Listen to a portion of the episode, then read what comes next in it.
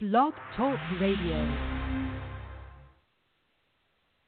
There is nothing more intoxicating than the meld of emotions and sensations that is Friday night.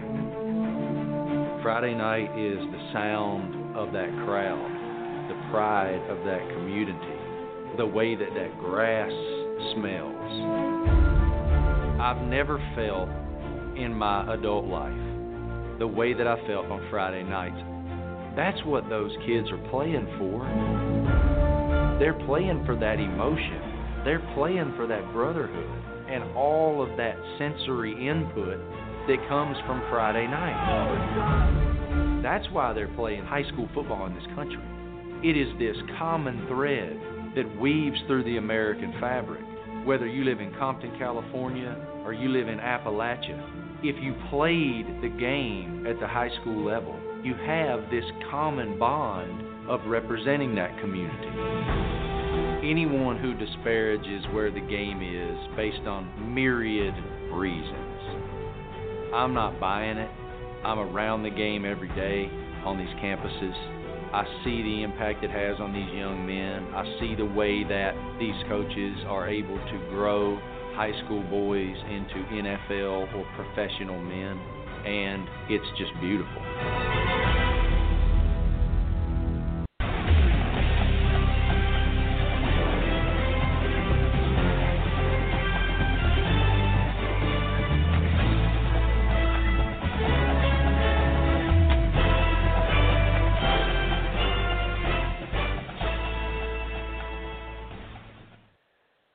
Good afternoon, everybody. I'm Rich Yalb alongside Eugene Benton, coming to you live from the Factory Sports and Fitness Training Studios here in Summerville, South Carolina. We're just a little due west of Charleston, South Carolina, up the road on the I. Of course, you can find us. Of course, you can find the Factory, the actual gym where the guys and girls are getting after it right now.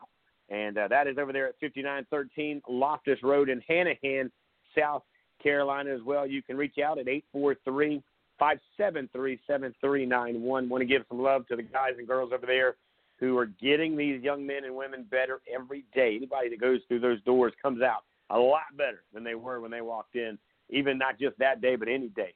Now, of course, that being said, it is going to be a locked, stocked, and ready-to-rock show here tonight, as we've got three different guests, a former player who always is here with us, Reginald Walker Jr. at 6:30, of course, coming in from Charlotte, North Carolina. He played with Joe Pa and, of course, the Nittany Lions back in the day.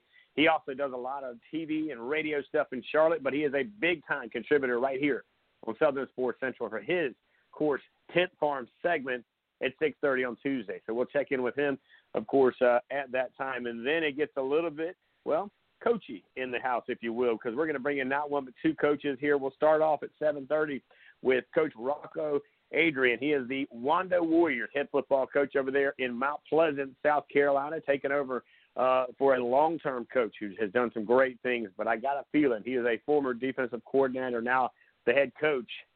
I got a feeling he's going to do some really big things over there with the Warriors this year. I was a part of watching one of their games last year.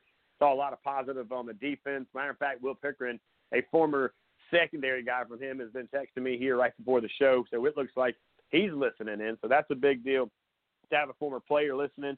And then at 8 o'clock, we'll head to North Charleston, over to North Charleston High School with the Cougars' very own head football coach, Coach Devin Smalls. Now, he played up there around the Charleston area, if you will. We'll talk about that here in just a minute, but he also did play in the college level over at Newberry. Of course, Baptist Hill was his high school, Newberry was his college, and his home as of now, and they get a brand-new stadium to play in this year as well, is the North Charleston Cougars will be representing big time in 2020 with their head football coach, Devin Smalls. And then at 8:30, we're going to check in with the guys from the South Carolina Youth Softball Association, Diabetes.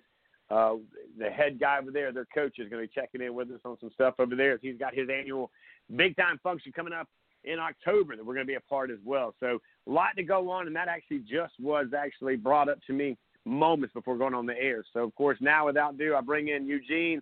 Eugene, man, we've had a very busy weekend. Of course, spent Saturday all day up there in Charlotte at the Carolina Experience Prep Football Showcase. You and, of course, Miss V from the South Carolina High School Blitz did a great job running the airwaves here on Southern Sports Central. I had the opportunity to do the TV stuff for those guys. So, you know, double dipping, but able to really reach out in a lot of different ways on Saturday, buddy. There we go, Eugene. I think we got your key then. Sorry about that, buddy. So, you know, I just want, like I said, apologize to everybody who's listening to me. I was like, man, you know, what is this guy doing? You know, part of the camp situation is that one of the things between the first Carolina Exposure camp and this one was that, you know, this one was very tight.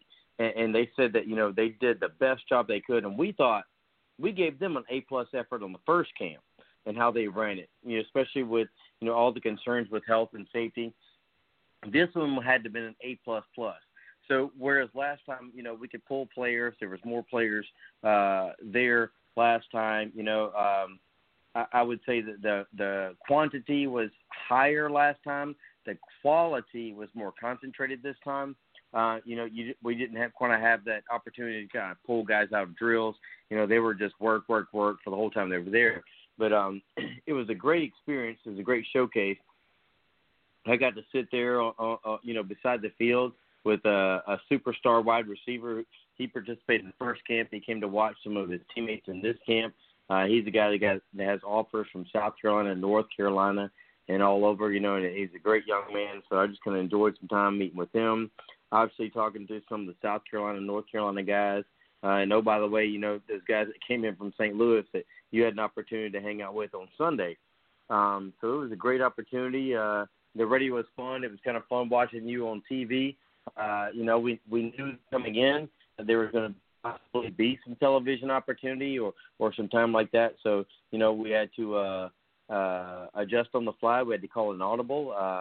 You know, you were doing such a great job on television. Those guys just said, you know, hey, let's just keep rolling with it. You know, when the best guys come off the position group, send them to Richie. So kudos to you, brother. If you didn't do such a great job, they would, you know. After the first set of guys were on there, they probably would have found someone else. You know, I always joke with you that you have the face for radio, but whatever it is, you know, going on, man, you got it going on, and you did a great job.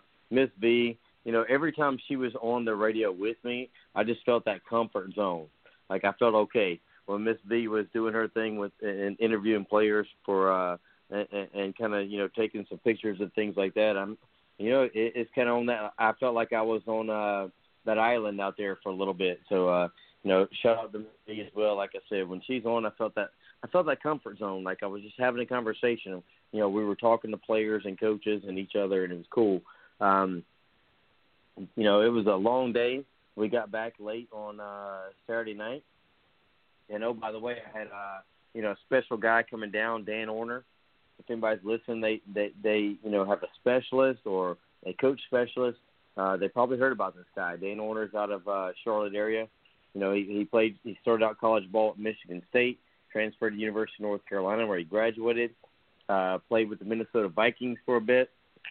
He's been training, you know, kickers for about 15 years now. He's got about, I think, 15 to 20 guys in the NFL that he works with. He has 55 guys on college rosters right now for 2020, fall 2020. So he's a very cool guy. You know, he's an awesome instructor. We were fortunate enough to bring him down to Charleston and a good workout at the Citadel. We had to move some things around. It was supposed to be 9 o'clock that morning, but it ended up being that afternoon. It was very cool because then, you know, after you did your thing and had lunch with those guys from St. Louis, to join us over at the Citadel practice field on that wonderful turf and see what Dan does with your specialists. We had kids from Lucy Beckham, Oceanside, North Augusta, and James Island out there doing the thing. So, you know, all those kids got some, you know, top-notch training that day. You know, it was a busy weekend, like you said. You know, that thing ended at, what, I want to say about 7:30 or so. So, you know, here we are, you know. We didn't do the Sunday show just because we were out there, and we had done the Saturday thing. So here we are Tuesday back on the radio. We got our good friend Reggie coming in, like you said.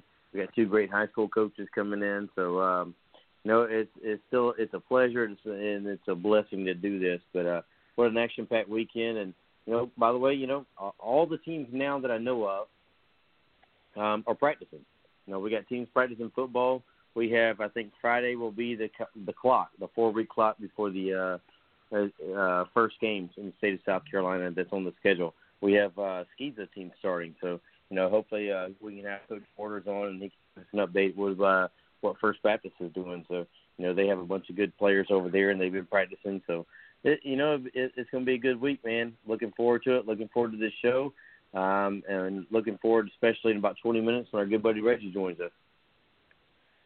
Yeah, there's a lot to cover, as you heard there. Eugene and I have stayed busy. I mean, and it starts early, like Thursday and Wednesday, as we start to prep the bags, as we know that we're going to head out of town. And this is, by the way, this weekend, there's another opportunity. If you're a defensive back, get in touch with us. Actually, one of the great ones from the, of course, training crew that's up there on Saturday, Coach Chachi Sullivan will be in-house or here locally.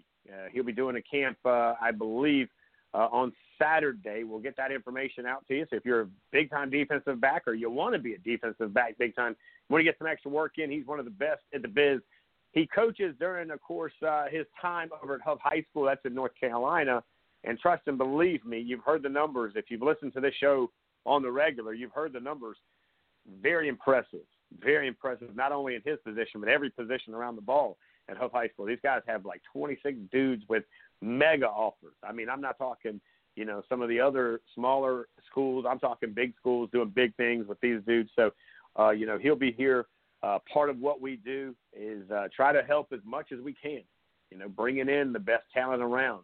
And of course, using this as a platform to let you know, hey, this is what's happening. If you want in, let us know, and we'll get you connected. So, of course, that's part of the EP training, guys. Of course, Ramon Robinson's one of those guys who's the quarterback guru, the wide receiver guru, of course, would be Coach McGowan. He is another mega player there. But to have in here Coach Chachi Sullivan coming in on Saturday is a big deal. I'll actually be there on Saturday to kind of see what's going on. We'll do some Facebook Live over there. And speaking of Facebook Live, you can find us over there on that social media platform at Southern Sports Central. You can also find us on Twitter throughout today's show. It will be active throughout the 3 hours, from each interview, from their quotes, from the conversation. Eugene will do an incredible job over there in the world of Twitter at SO Sports Central. Again, that's us over there tweeting away throughout the next 3 hours. If you want to call in throughout tonight's show, we have a guest on. You want to join us and ask a question, we'll give you that opportunity. We do ask that you be respectful and think about the question first and then ask the question third. So that being said, you can reach out to us at 1-323-1. Again, the number to call in live for the next 3 hours is 1-323-784-9681. And as Eugene mentioned, at 6:30, it's all Reginald Walker Jr. for his segment, sponsored by our friends over at the Tent Farm. He'll be throwing some shade to us right here at 6:30. Plays for Joe Pod, does multiple media things in the Charlotte area, but he is an all-in kind of guy at 6:30 right here on Southern Sports Central. Then at 7:30, and I just got confirmation that Coach Rocco is going to join us. Of course, he is the head football coach over there at Wando High School in Mount Pleasant, South Carolina. And then at 8 o'clock, Coach Devin Smalls, the head football coach at North Charleston High School. He'll be joining us to talk about the Cougars. And then we added it right at the end, right before we got on the air, Coach Matthew Scott, who is the founder of the South Carolina Youth Diabetes Association, will be joining us to talk about that big softball game coming up October 3rd. That's a Saturday, over in Kershaw, South Carolina. This is the 7th annual. Now, the first annual, we talked about that right here on Southern Sports Central, Eugene. So that's the cool part, is watching this young man when he was in high school, diagnosed with diabetes, and he wanted to become, an advocate, opportunist, and all of that for some. And he said, well, instead of, not doing anything, let me do something. And he created this huge fund that has had a ton of positive feedback and a ton of contributions from many current athletes that are dealing with the same situation on diabetes. Elliot Fry comes to mind, and many more who have all been hit with this, but yet have played through this, because there is a way to get through it, and I think that's a big thing as well. Now, that being said, when you start to kind of put everything in order, we go back to what we talked about on Saturday, and that, again, Eugene, I had a chance, and I keep seeing these videos come up to these young men when I was interviewing them. They've gone through that live feed and have found that interview, and they're making edit videos with it.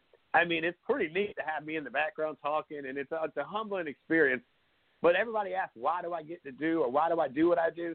That's why. When these kids reach out to me and have these conversations with me, it's amazing.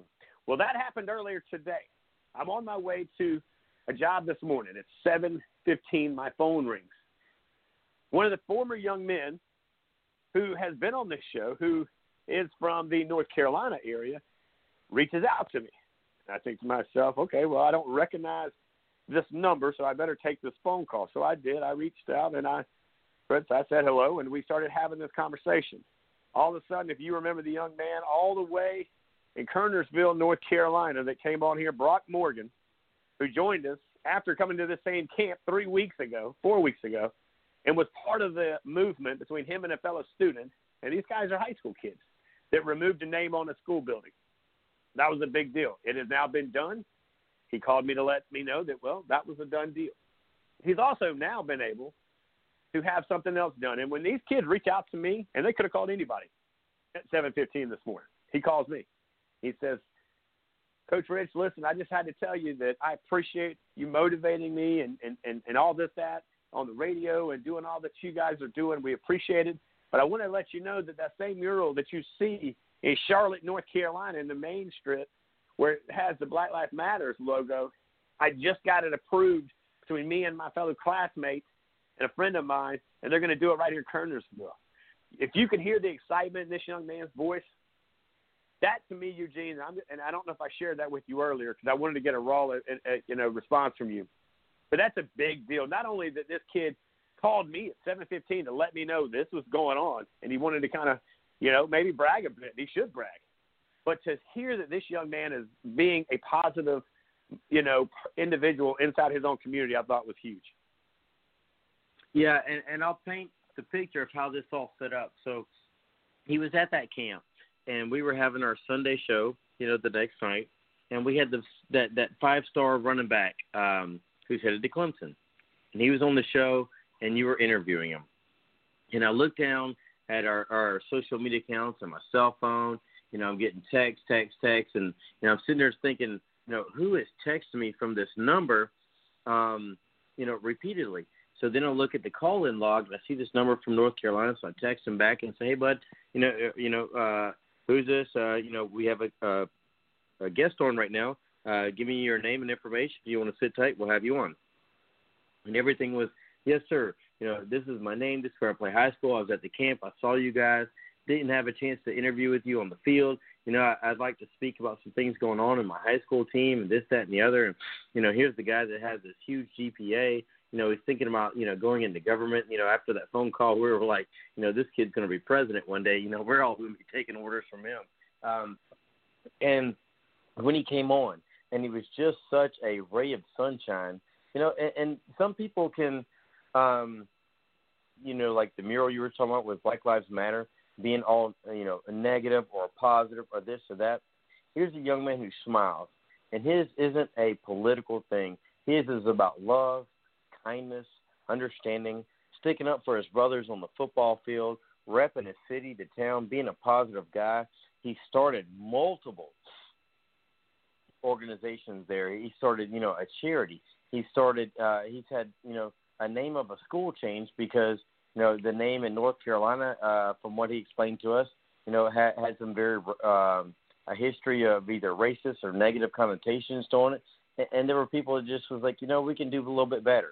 So he took it on his own at 17 years old to contact people, government officials, elected officials, going around, knocking on doors, explaining things, getting signatures, starting a web page, starting social media accounts. And none of this was negative. He didn't, this is a kid that doesn't say, profane language, this, that, the other. He kills, and I hate to use the word kills people. He gets you with kindness, with that smile, with his, he's an intelligent guy with a huge heart who, we always say, like Saban says, you go to school, and oh, by the way, while you're here, you play football. That's him. But then, at the end, a little athlete came out, and I love that. And he put it out there on Twitter. He challenged his rival, and he said, you know what? That's okay. We got those guys on the schedule because we didn't win last year. And then, jokingly, because of all his government contacts, you know, we put that out on Twitter that, you know, and tagged the rival and whatnot. And he went on Twitter because of his connects in government and started tagging like the mayor of the rival town, you know, and the town council of the rival town and the government. And everything was so respectful about him. He's a competitor. He's got a huge heart. He's got a huge spirit. I was actually talking to someone last week, and Jennifer looks, you know, she looks at me. She said, "Hey, actually, it was Saturday night when we were come back from the camp." And she said, "Hey, was the super young man from North Carolina there?" It's like, "No, he wasn't there. You know, he didn't make this camp." And she was like, "Oh my gosh, I love that interview. He was such a great young man." And I'm just, I was wow. The cool part about that, Eugene. Here's the cool part about that. Unannounced, unrequested, because he's listening live, just like this. Here's what social media does. This is what radio does. It gives us an opportunity to dial it up, bring it in, and without further ado, ladies and gentlemen, I bring you Mr. Brock Morgan himself. What's up, Brock? Is that you online, buddy? Yes, sir. How's it going? Look at there, boy. We spoke you up, and you're in town and hanging out with us, man. Have you enjoyed the interview without the interview, man? I mean, we're speaking the truth here, but live with us right now, coming from North Carolina, the one and only Mr. Brock Morgan. He is changing ways in the right ways and doing it in every day. Of course, up there, he's already changed a name on an elementary school. He's in the works right now of getting a mural painted in his hometown on his main street there. Brock, when you called me this morning, buddy, first of all, that meant more to me than anything I do, right? The reason I do what I do is because a 7:15 phone call from a young man in North Carolina calling me to let me know he's about to make another big change in life and doing it the right way. Man, I'm so proud of you, and it's an honor to have you back in here with me tonight, buddy. What's up? Yes, sir. Thank you for all the kind words and everything. You know, I just tuned in and happened to hear my name, so that was a nice surprise. And thank you for accepting that call this morning. It really meant a lot. And thank you for supporting the petition and everything. And also, I'm pleased to let you guys know that we're almost at 500 signatures, and it was released around this time yesterday. So about in 24 hours, we've gotten close to 500 signatures. And also, I was in class this morning, and I get a call from a unknown 704 number, so I pick it up and I say, "Hello, who's this?" And he says, "Hello, this is Daryl Hennett. How are you doing?" And that's the mayor of Kannapolis. And we had a good little 5-minute conversation, and he let me know that he's trying to schedule a meeting with me and another young lady in the area who I was unaware of before he told me, how she is trying to also get a mural there as well. She hadn't started a petition or anything, but she had mentioned it to him, so it was obviously on his mind. So he called me and let me know that him, me, and the other young lady, we're scheduled to have a meeting in early September. He hasn't planned an exact date yet, but we definitely are on the agenda. And look at that. Just like that, ladies and gentlemen, I got one of those rare unknown phone calls, 704 number at 7:15, and little did I know it was the man who's making big moves, not on the football field, but in his own community. That's the one and only Mr. Brock Morgan joining us live right here on, of course, the Tent Farm Hotlines. Brock, man, you've earned it, man. And that, to me, speaks volumes of you, brother. If nothing else, if God has shown you nothing else, young man, it is that your purpose is a lot greater than keeping somebody out of an end zone or getting in the end zone yourself, right? I mean, haven't you had to see that light cut on when the mayor of your town calls you for the first time? How did he get your number, number one? Well, you and I probably know, but that in the case that he reached out to you to talk to you and say, "Hey, look, let's make this happen." That's huge. Yes, sir, absolutely. And with the whole mention of keeping people out of the end zone, in a perfect world, I'd like to do both. But like you said, it truly is God showing the way and him shining upon us. So I thank him for that purpose, and I wouldn't be here if it weren't for him. So I'm always thankful for that. We'll always be thankful for that, and just really proud of my community and proud of my town for being audacious enough, to take on something to this magnitude. So yeah, I'm really excited about that. Well, brother, I got to tell you what, man, you're already getting Man of the Year here from Southern Sports Central, brother. That is a huge thing. And again, you know, we get so excited when we get to talk to you guys about what you do on the field, but when you continue to do what you're going to do, I can't wait to see what God does with you. I know in great football terminology, you're going to do some amazing things, no doubt about that. But what you were doing for your community, for your, I would even go as far as saying your classmates, right? It is incredible. It is magnificent. And I just appreciate you checking in with us here. We're going to share, by the way, this petition that he's talking about. Eugene's putting it all together right now to put it out there on Southern Sports Central at SO Sports Central here shortly. It'll be on our Facebook page at Southern Sports Central. Guys, jump on board. Get on this movement. Get on this train into the right direction because, look, at the end of the day, guys, look, we live here. We love here. We do what we do here together on Southern Sports Central, brother, and I appreciate you. What's been new with you before I cut you loose, man? But didn't see you this past weekend, but that's okay. I'm sure you're still working hard and getting things after. But what's the big man been up to? Is I know you guys are going to be playing in the February month. Yes, sir. Over this past summer, we did have a short stint of off-season workouts, but then we did get shut down again. During that stint, we, the Kannapolis Wonders, were working out at that time, but some of our rivals, you know, Cox Mill and other people in the Charlotte area were not, and we were shut down after about a good 2-week period.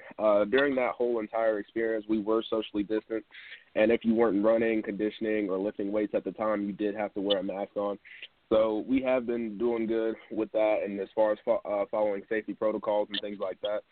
So like you said, we are scheduled to come back in February. And, you know, some people really aren't happy about that. But I'm just happy that we're supposed to be playing at all because, you know, some people got canceled without, you know, reinsurance of having a season at all. And there is still the door open for playoffs. So I'm really excited about that. And absolutely I'm excited for the possibility of a snow game. So – all in all, really, it's something new, something that we've got to adapt to. So that's really all it is. I tell you what, brother, on behalf of myself, Eugene, and our families, to everyone within our ear reach of hearing us here today, we say thank you so much for being that light in your community, being that light here on Southern Sports Central. And coming in here, is it 17 years old? Is that right? No, sir, I'm 16. Turned 16 this past July. Even better. And the story gets better. He's a 16-year-old young man doing some adult things in such a young age, and I applaud those who are in your life who have taught you how to handle things and do things the right way, because if you do it the right way, it's going to come out, trust me, at the end on your side. And I just want to know, is there anything else going forward that we can do for you? I want you to know that you just continue to do what you did this morning. As you see, we're going to promote it. We're going to help you. We're, of course, we'll get your back, but we'll stand side by side to get it done, buddy. Thank you so much. I appreciate you, the support of the community, and everybody else who's in the earshot. And if you don't mind, while I have the opportunity, I think it's far past time that we arrest the killers of Breonna Taylor. Hey, there you go, man. I got you, brother. I'm right there with you, my friend. God bless you. Let's reach out again off the air, and we'll appreciate you from here until this thing is finally said and done, buddy. Let's stay in touch, my friend. Yes, sir. Thank you so much. Always a pleasure. Ladies, look at that, Eugene. That is incredible. We do have to go to break there because we're up against the clock, man. But, man, this young man, you hear his passion in his voice. You hear the direction that he speaks. You hear the humbleness and just his way of how he's communicating, and even all the way to the final statement there. Very true statement, by the way. But we'll get into some of that conversation, I'm sure, throughout today's show and going forward with a few things. And, of course, you know, again, guys, look, here's the deal. And I'm going to talk to the men in the room real quick. Ladies, excuse me for a minute. I don't care what color you are. I don't care where you come from. Fellas, listen to me. It doesn't matter to me where you come from. It doesn't matter to me, as The Rock says. It doesn't matter. Any of that doesn't matter. If you're a man, I'm a man, then we need to act like men in this community, in this state, in this region, in this country, and we got to figure this thing out. All right, we got to figure this out. We need to sit down. We need to go around. We need to do whatever needs to be done. We got to figure this thing out. You know, I did, like Eugene said, I had lunch with a father from East. That's important. East St. Louis, Missouri. Excuse me, Illinois. It's just north of course, St. Louis, Missouri there. But long story short is that he and I were having that conversation. Guys, we're in a very touchy time right now, and you and I know what I'm talking about with what happened with the young man in Wisconsin and other things. We got to figure this out. We got to figure this out, all right? And that's what I'm going to say, and I'm going to leave it right there. I don't run from conversation.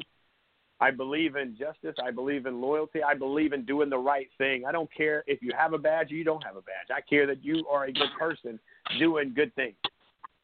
And we've been very loyal to giving people the opportunity here on Southern Sports Central to speak. And we're going to continue to be that platform because it's not just sports, guys. We are families. We are fathers. We are brothers. You know, some of the ladies are mothers and sisters. You know, maybe your grandmother's out there. I don't know. But I do know this. At the end of the day, we are all family. And we got to start acting like it. I'll leave you with that. When we come back, we'll get in here with Reginald Walker Jr. It's going to be a great show today, guys. I can't wait. But we are going to be positive. We're going to win today. We'll get better today than we were yesterday, but guess what? Here's the cool part. Tomorrow, we're going to be even better than we were today, guys. Don't go anywhere. Coming up next, we go to Charlotte, North Carolina. We're still in the state of North Carolina with Reginald Walker, Jr.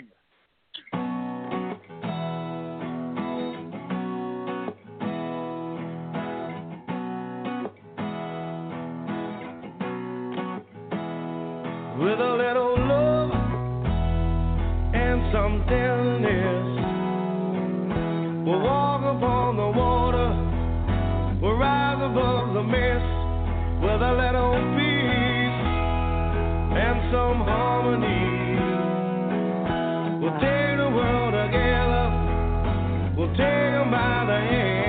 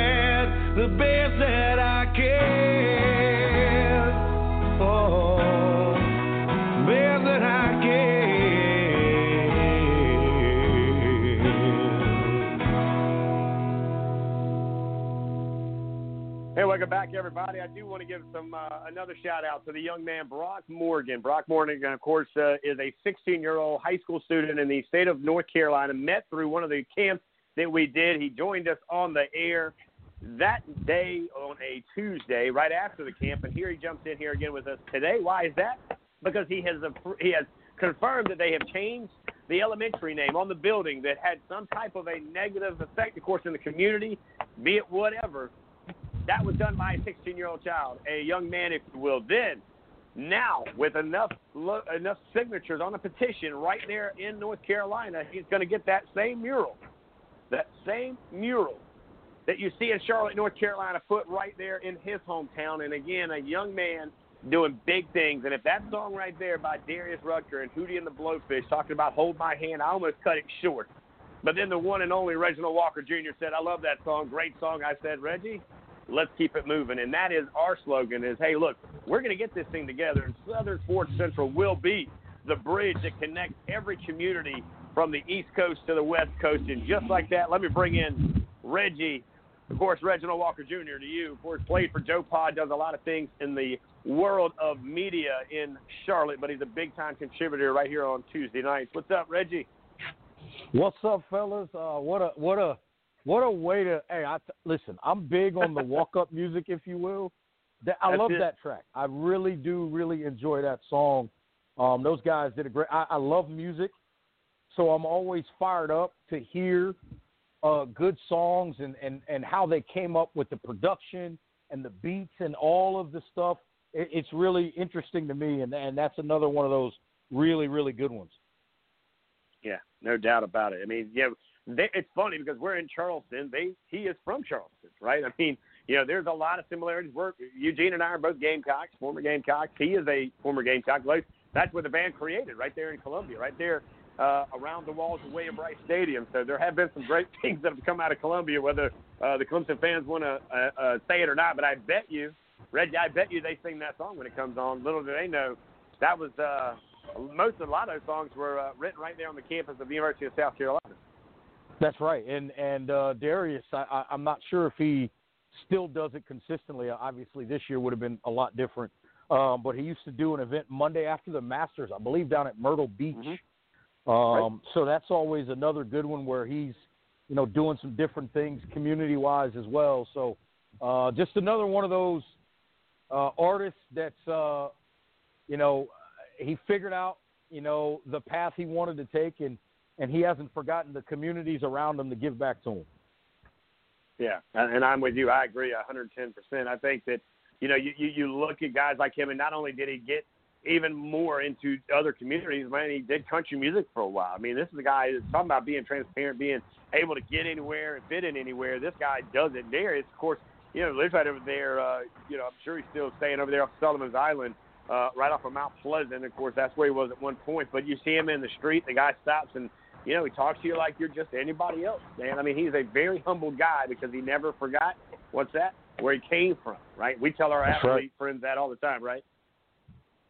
That's right. And the one thing I always say to any athlete is don't forget where you came from, but you can be reminded where you don't want to go back to. Yeah.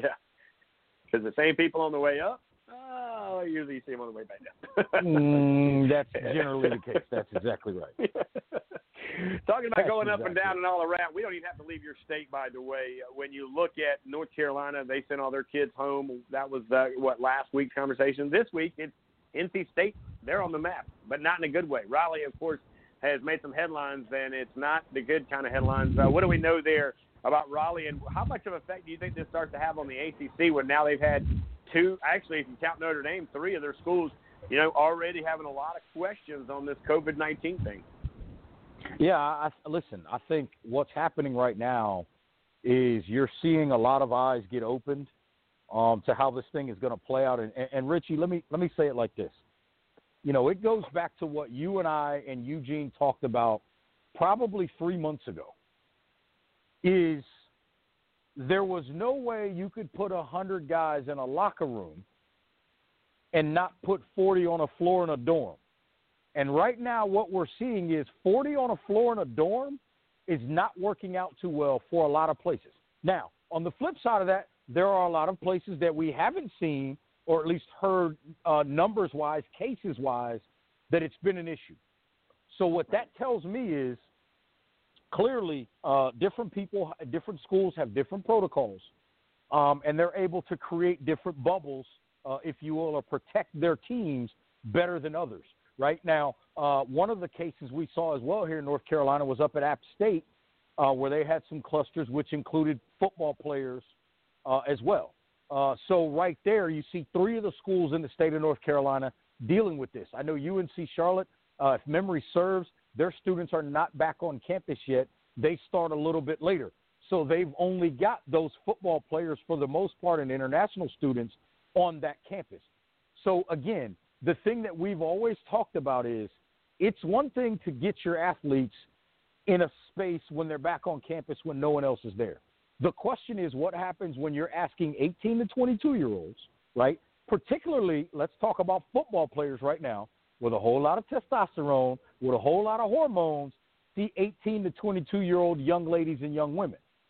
Most of the time, they are not going to sit in their room and ignore what's going on around them. If you have a team or group that you can do that with, I applaud you as a coach. I applaud those players, and shout out to the parents for helping instill that kind of discipline, because the reality of the situation is 18 to 22-year-old kids, now I'm going to lump in everybody on campus, they're just not going to completely stay away from each other, and you just have to hope that everybody or a bunch of them do not have COVID and pass it along, right, because that's where the problems are created. Look at the University of Alabama. Their mayor, the mayor of Tuscaloosa, has come out and basically said within the city of Tuscaloosa, he shut bars down beginning at 5 p.m. earlier this week to basically force everybody to stay home to get the case numbers back down, because they had spiked a little bit, so that they could try to salvage and save the season. Listen, you may not love the gesture, but what it looked like to me was he's saying, I'm going to do everything I can for us to have a football season, fans or not. I can't let the season get shut down. And for that, I say kudos to that individual for not overreacting, not underreacting, but I think hitting what would be, in baseball terminology, pretty close to a home run. The guy that did not hit a home run, we go to your conference that you played in when you were up there at Penn State with the Nittany Lions and Joe Pa, is the Big Ten. Man, is it coming out, and it ain't good. It sounds like that guy made a decision, the commissioner there, without going through what's called protocol, and that's a big deal, right? I mean, we go through protocols in postseason and preseason and the before you go to the game and after the game. There's always a protocol in athletics. Why isn't the guy that runs the athletic department not going through the proper channels, making the proper decisions? And as you see now, it looks like it's going to get pretty messy. Richie, one of the things I've always told myself as a person is when you get out of line, you need to accept that. So let me backtrack real quick and say, I think I might have been out of line, because remember when this whole decision was made, I talked a lot about the Council of Presidents and Chancellors and the vote and the fact that that is the process and procedure, so we can't blame it on Kevin Warren. It appears that there is a strong chance that I may have been incorrect. And what I mean by that is, based on what we're starting to hear, some different reports out there, is that he may have acted unilaterally and sort of backed the rest of them into a corner in terms of the Council of Presidents and Chancellors. If that happens, first of all, I want to take the blame for chastising and defending Kevin Warren when he shouldn't have been, again, if that's what happened. Now, on the flip side of this, as you probably saw my tweet, there was one president or chancellor, I believe it was University of Nebraska's chancellor. He runs Nebraska. I'm not sure if they use chancellor or president. He came out and said there was a vote. Now, the Penn State athletic director, not the chancellor, the athletic director, Sandy Barber, came out and said she was told that there was no vote. So I got a couple of questions. Nebraska chancellor, please tell me what the voting number was, since there was a vote, right? And you were either in the room or on the Zoom. What was it? Was it 12 to 2? Was it 8-4? Just tell me what the number was. I don't need to know who was who, but if you tell me what the number was, then I can probably start to believe that a vote really happened. On the flip side, Sandy Barber, yes, this is my school. But, Sandy, I got a question. Who told you there was no vote? I need to know, because there's a whole lot of people, at least 14 if you don't count Kevin Warren, 15 if you count Kevin Warren. There's 15 people that need to start saying whether or not there was a vote and which side of the vote they fell on. Because the only thing we know is, according to the Nebraska chancellor, there was a vote. Now, the only thing that I've seen that has not been refuted in any way is that when the initial discussion happened, the two schools that were against canceling the season verbally was Iowa and Nebraska, which means it could have been 12-2. But again, we haven't seen a vote. Now, I've also, from my understanding, there were some reports out there as well that Ohio State was one of the schools that voted no. Again, I say to this, to all those that went and protested at the Big Ten office, and for Justin Fields, who had the petition, hey, Justin, if your chancellor voted no or your school president voted no, before you go to Chicago to knock on doors at the Big Ten office, just walk across campus real quick and ask a couple of questions. Because I think, Richie, and this is where I get frustrated, right, is we often see a focus that is in the wrong direction, right? We talk about there's so much discussion, and I'm going to digress and come back. There's so much discussion about how the NCAA is exploiting basketball players with the one-and-done rule. I'm not saying the NCAA is perfect, but last time I checked, the NBA is the one that says you can't come to our league until you're 19 or have been out of high school for at least 1 year. That ain't no NCAA rule. The NCAA is not forcing any basketball player to play college basketball. They're saying we have a model. It's here. They won't let you go there, but you can come here or you can go overseas or you can sit at home and train. You can do whatever you want.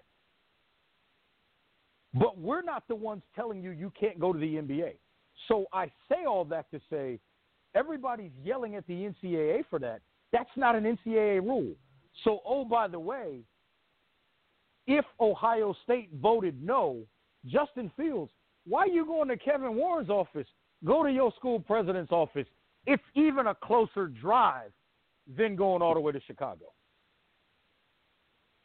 We're live right now with Reginald Walker Jr., played for Joe Pa in that same conference that we're talking about right now in the Big Ten with Penn State. Of course, they are one of the headlines there about everything going on and how this decision of coming out not to play in the fall and playing in the spring. Now, that great segue, Reggie, as we now look at the college football playoff to be played as scheduled after a 2020 season with no plans for spring of 2021. You know, if you're in the Big Ten, if you're over there in the Pac, you're wondering, oops, we might have just made an even bigger mistake because now these young guys aren't even going to be in the conversation, while meanwhile the ACC, the Big 12, the SEC, and the American Conference USA, Sun Belt, all along with a few independents, could be in this conversation to be playing minus the other two out of the Power Five. Your thoughts on this coming out yesterday, I believe?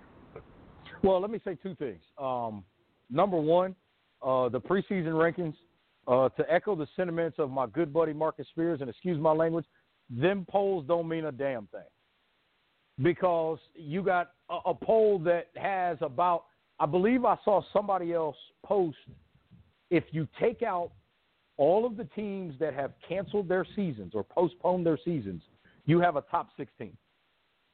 So don't give me a top 25 unless you're going to give me 25 teams that are all actually going to play this year.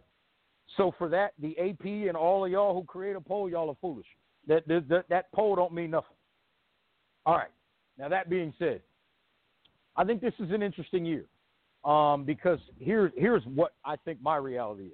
Right? When you look at the college football landscape, unless we see something weird, I think Clemson is clearly a college football playoff contender. I think North Carolina is about as good, potentially is as good as you're going to get for a team that is going to be outside of the college football playoff, period. I think Notre Dame is right behind them. You go to the SEC, obviously you can look at Alabama. LSU has to replace a quarterback, so they have some questions, obviously, there as well. You look at Georgia, they're definitely a college football playoff contender. So when I start doing all the math anyway, out of the Big Ten, maybe Penn State, maybe Ohio State were college football playoff contenders. We've seen Michigan not be able to step up to the plate consistently, so I don't count them in that mix either. And then you look at the Pac-12. I'm not even going to discuss anybody outside of Oregon right now from that league being a college football playoff contender. So I think the reality is it doesn't change much in terms of the college football playoff because Big Ten and Pac-12-wise, there was only going to be one from the Big Ten anyway. It was going to be the winner of Penn State and Ohio State. Chances are maybe Wisconsin sneaks in there from the West.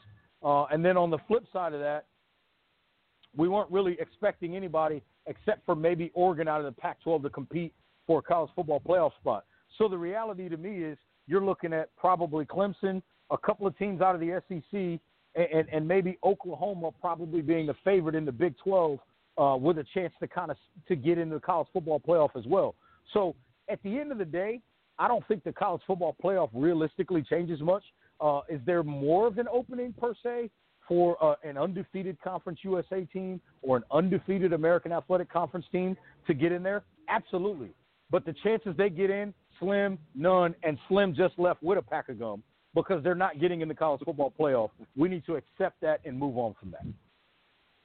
No doubt about it, and it gets even better throughout the segment here as we're live in Charlotte, North Carolina with the guy who really brings it every Tuesday at 6:30 for the Tent Farm Hotline, and also the segment brought to you by our friends over at the Tent Farm, located at 7634 South Railroad in North Charleston. That's over there at tentfarm.com. You can find them on the phone at 843-297-4131. Bringing all the shade that he can. The final thing that I'd like to kind of talk to you about, again, is we talk a lot about the actual inside stadium. Lane Kiffin came out, and again, we expect Lane to do the Lane Train type stuff, and he came out with a video to Ole Miss and said, look, we're excited, you're excited, but if you really want to be excited, stay socially distanced.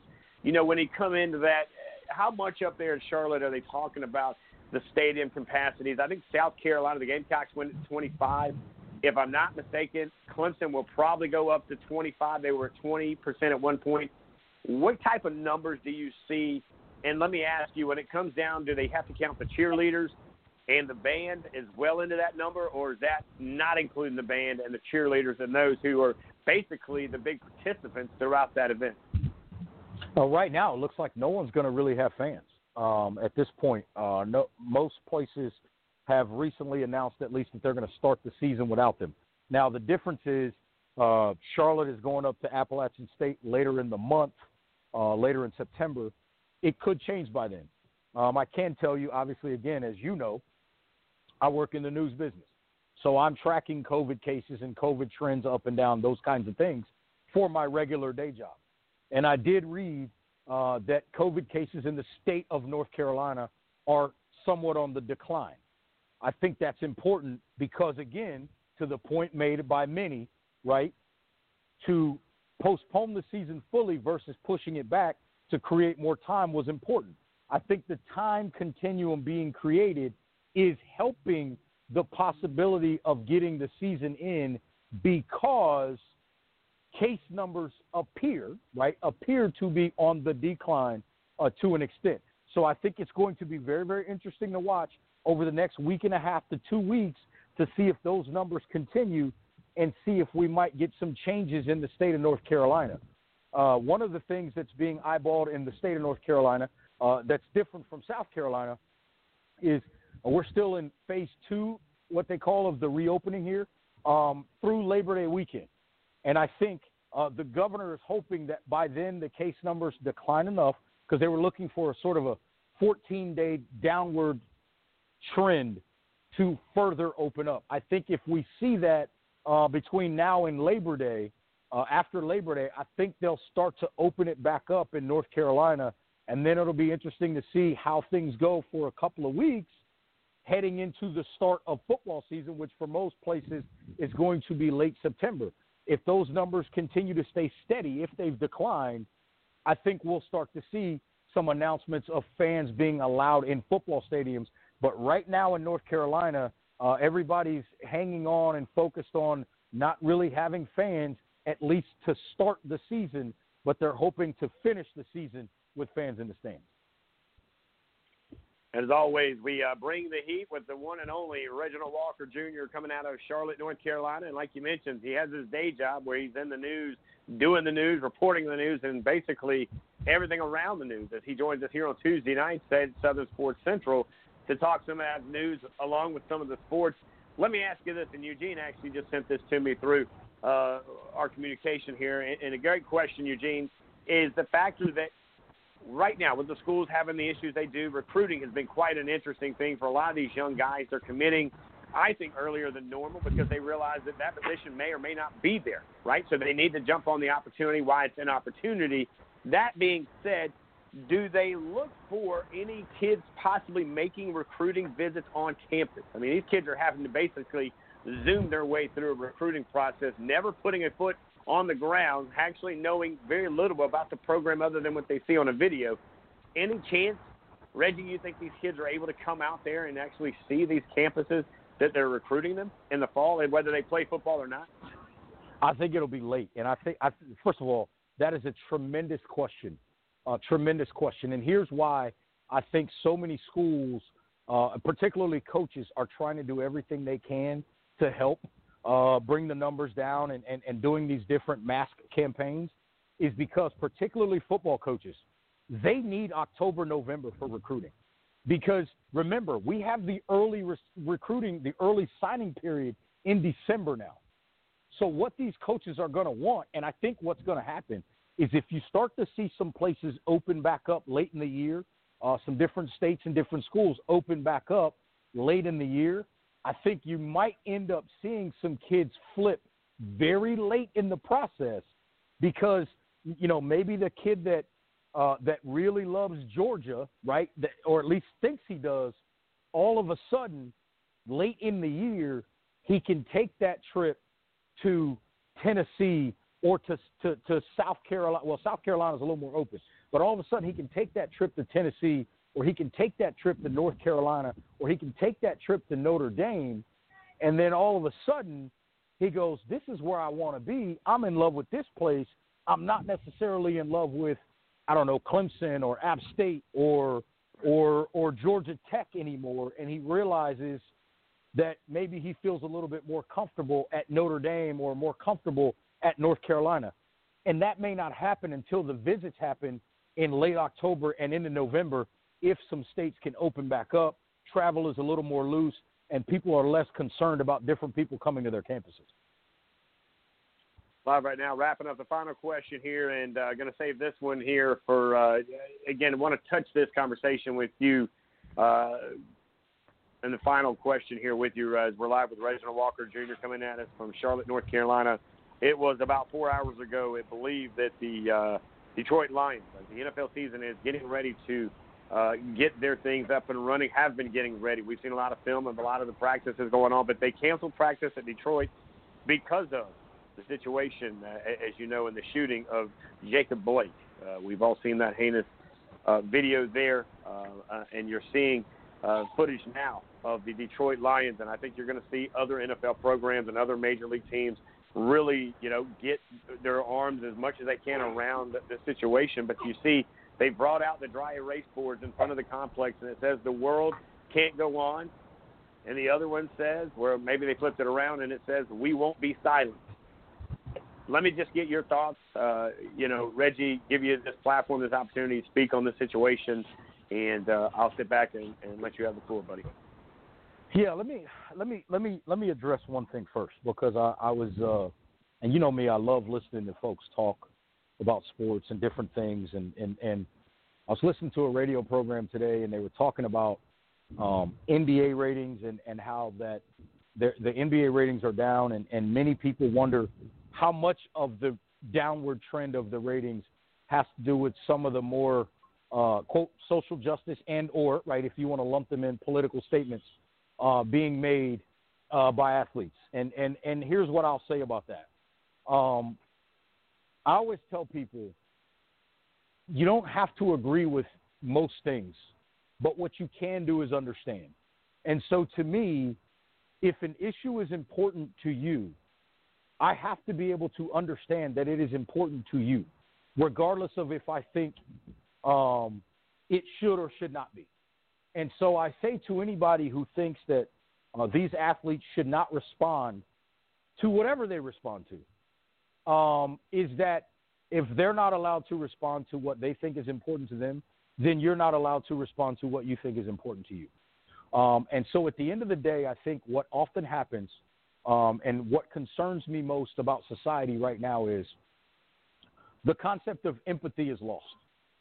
The concept of understanding someone else's plight is lost. The concept of really listening to someone with the intention to understand as opposed to the intention to respond is gone. And I think if we don't find those things, the unity that so many of us have talked about is not going to come to fruition. And so I start with that. Moving past that, listen, none of us all knows what happens there. I know a lot of people in law enforcement. One of my closest friends spent years and years in law enforcement. I don't know what triggers anyone to pull the trigger in terms of a police officer, but I do know this. You can stop a threat without multiple shots and or without killing said person. And I think that's most people's issue. When you hear that George Floyd, over the course of almost 9 minutes, was struggling to breathe and died, that is an issue. When you hear that Jacob Blake took 7 shots in the back, that is an issue. Because at the end of the day, even if Jacob Blake, however, whatever kind of threat you thought he may have been, did he need 7 to stop him from being a threat, if you will? I'm going to venture to guess the answer is no. George Floyd was being held down by essentially 3 officers and another one standing by.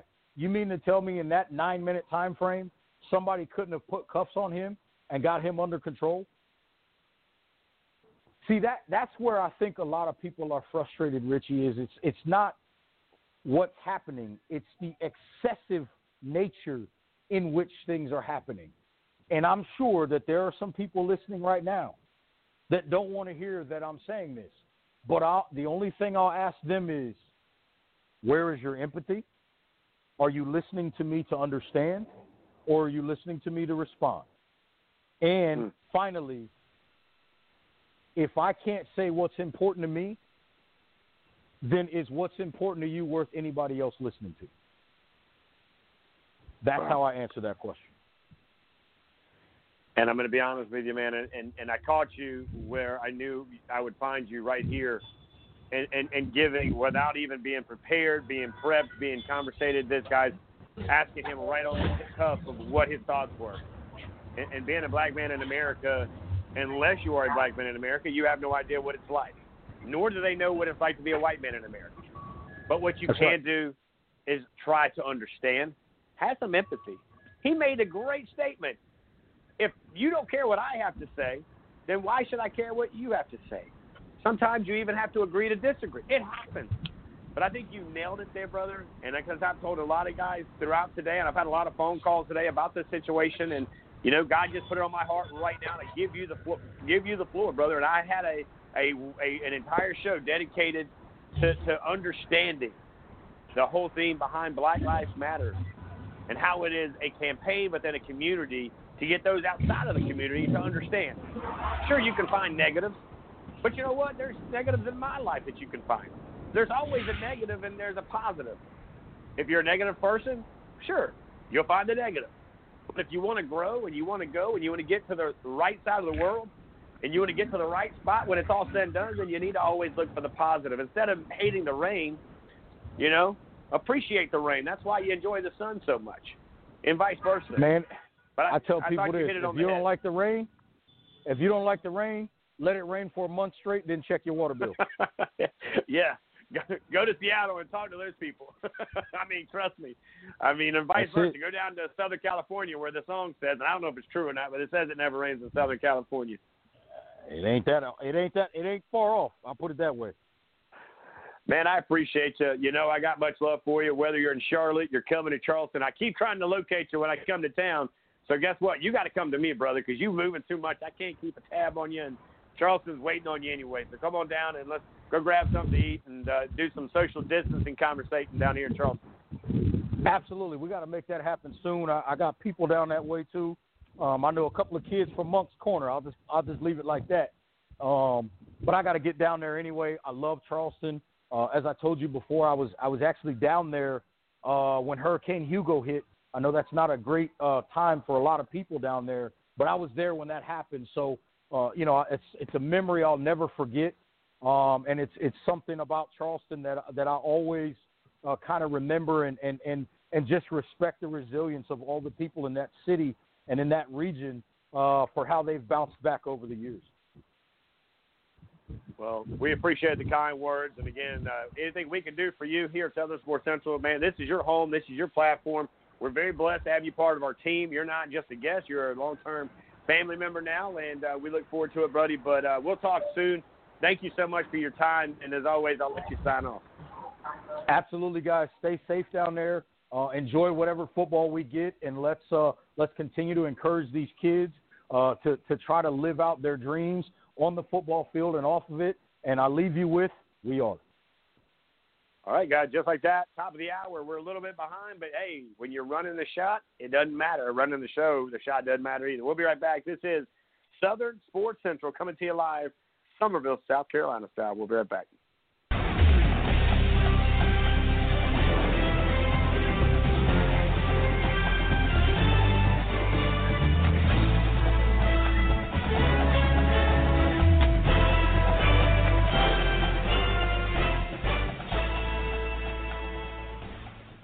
Hey, welcome back, everybody. Hour one is done as hour two is upon us now here at the Factory Sports and Fitness Training Studios in Summerville, South Carolina. This is Southern Sports Central. I'm Richie Alban alongside Eugene Bitt. We do want to thank our family member up in Charlotte who hangs out with us every Tuesday evening at 6:30 till about 7 or so. That is the one and only Reginald Walker Jr. Played for Joe Pa and the Lions up there at Penn State back in the day. Currently, he is a social media guru. He's on the TVs. He's on the radio. He covers it for Gardner Webb. He covers it for the UNC Charlotte 49ers. You name it, he does it. Of course, now here part of our team at Southern Sports Central. Coming up at 7:30 in hour two here, we've got another guest. We're going to check in with Coach Rocco Adrian. He is the head football coach over at Wando High School. That's over in Mount Pleasant, a 5A program here. One of the, well, they are the biggest high school in the state of South Carolina. So he'll check in with us at 7:30. So for the next,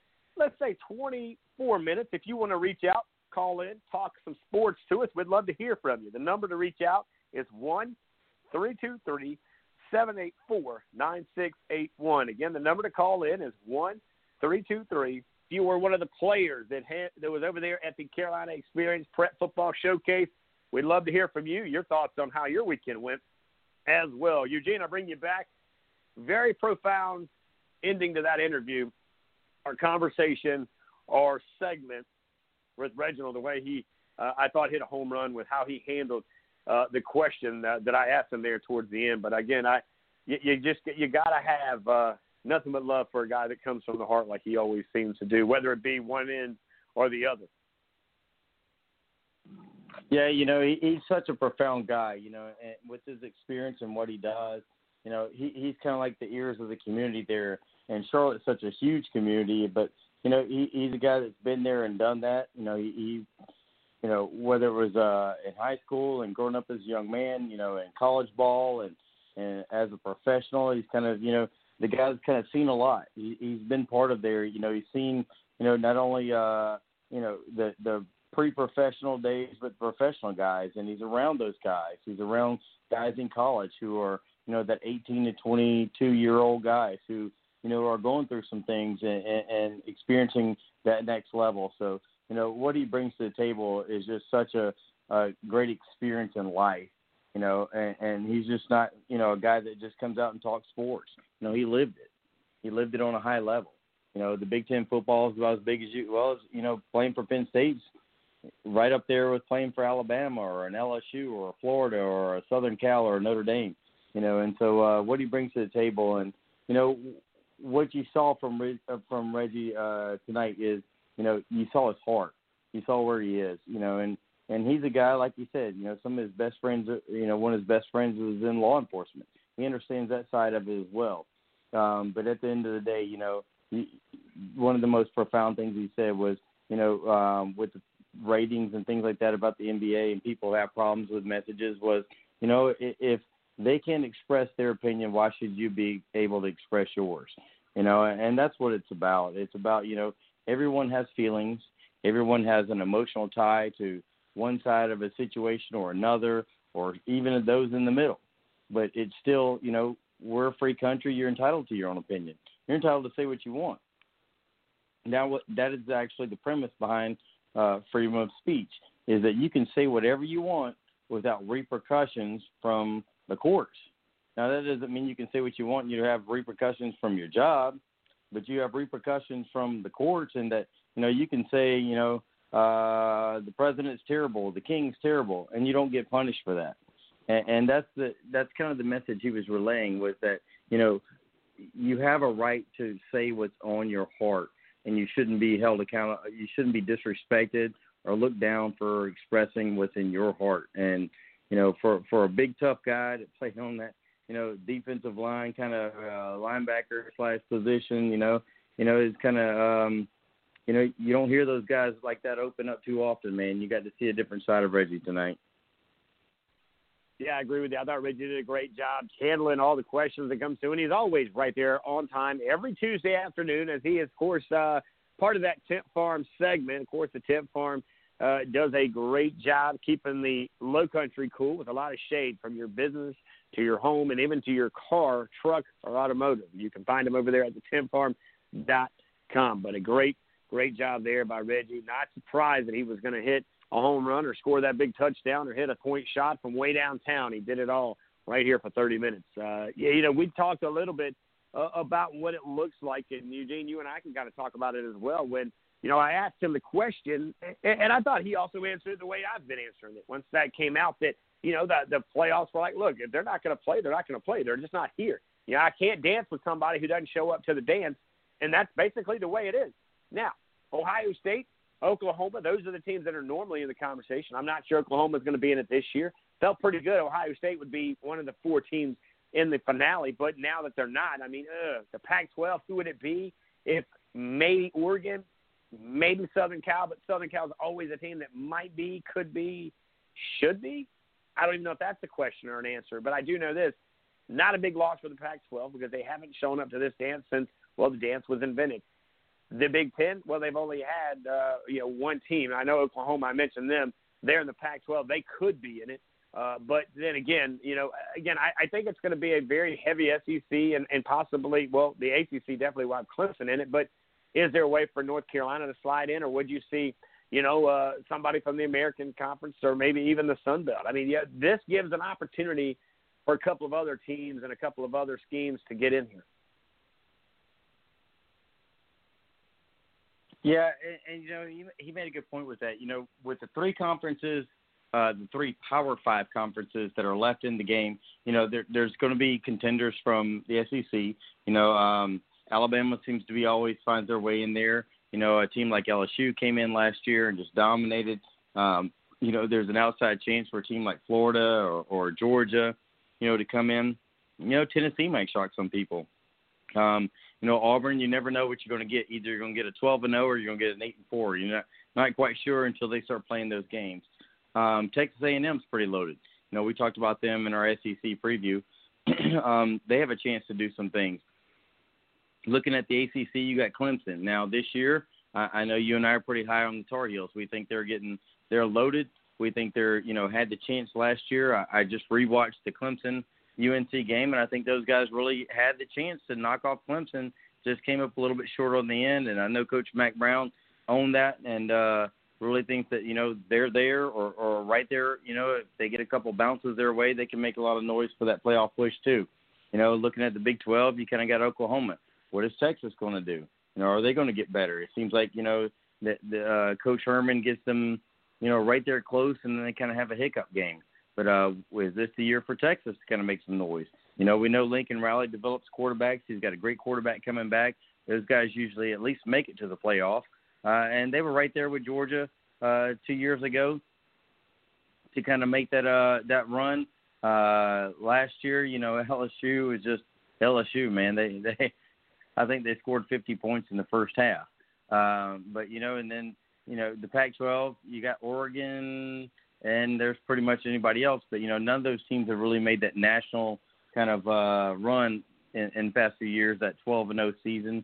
They seem to, I think last year they kind of lost to Stanford and maybe someone else. You know, Southern Cal hadn't really been Southern Cal since Pete Carroll left. You know, and then, like you said, you had the Big Ten, but right now the Big Ten's not playing. Ohio State was loaded for bear this year to come back, and I know there's a player on the defense that you and I know his parents well. They're pretty upset and kind of disappointed he didn't get to play as a fifth-year senior. And Mr. Jackson there on the defensive line, you know, the quarterback was a good chance to win the Heisman this year. Penn State brings back some good guys. You know, Michigan, I think they've lost too much. I don't know that Harbaugh's kind of rebuilt it. He had a good flash in the pan with some five-star recruits. Seems like those guys have kind of dropped off because, you know, they can't just seem to win that game against Ohio State. So, you know, I think what we're looking at now with the three Power Fives, if they open it up, I know, you know, South Florida and they're hoping to kind of be that Central Florida undefeated and have a trophy or a chance. You know, we'll see how it goes because this is a weird season. And, you know, I want to joke with Reggie about the whole, you know, my claim a couple months ago with this being an asterisk season. And he told me there was no way, you know, it shouldn't be called an asterisk season. And I was kind of joking because I think that, you know, a lot of people are looking at it like, you know, this really is because the NCAA came out today and said the championships are going to be played in the fall. There's not going to be BCS or what we used to call the BCS, the playoff or whatever. It's not going to be in the spring. So either you're in the dance or you're not in the dance. And right now it looks like the three Power Fives, the Big 12, SEC, and ACC, and some outside schools are trying to get in that big dance in the fall. Yeah, I mean, even if the season starts right now, the Buckeyes, of course, and 50 other bowl subdivision teams would no longer be eligible in conclusion of the top 25 because they're postponed their season until the spring, like Eugene and myself and you heard Reggie and them talking. Again, you got to show up to the dance. They be asked to dance. You got to be there to, you know, you got to play the lottery to win the lottery, and they aren't even in the conversation. Now, the Big Ten, where Ohio State and Penn State both play the Pac-12 home at number 9, Oregon canceled their fall season in the sports here in the fall because of the concern of what's going on with the coronavirus. The Mid-American and Mountain West conferences have also said they will try to play in the spring as well. So very similar conferences there for different reasons. You're seeing them move certain ways. Now, on the other side, it's the SEC, the ACC, the Big 12, the American Athletic, the Conference USA, and the Sun Belt are foregoing ahead with the fall sports. Now, with changes, the three remaining Power Five are the SEC, the ACC, and the Big 12 have eliminated all or most non-conference games and delayed the start of the season from 1 to 3 weeks. Now, of course, erased from the college football schedule this year were host of, I would say non-conference big-time matchups where you saw the Buckeyes going at Oregon. You saw number 10 Notre Dame going against Wisconsin. That was a game that would have been held at Lambeau Field. It would have been a heck of a battle there in Green Bay, Wisconsin. Now, number 14, Texas. And you and Gene, you and I talked about this one was supposed to be at LSU. Not going to happen. Number 17, Southern California. Remember, they were going to play Alabama and Arlington, Texas? Nope, not today. Number 11, Auburn versus number 18, North Carolina. That one would really let us know, is North Carolina legit?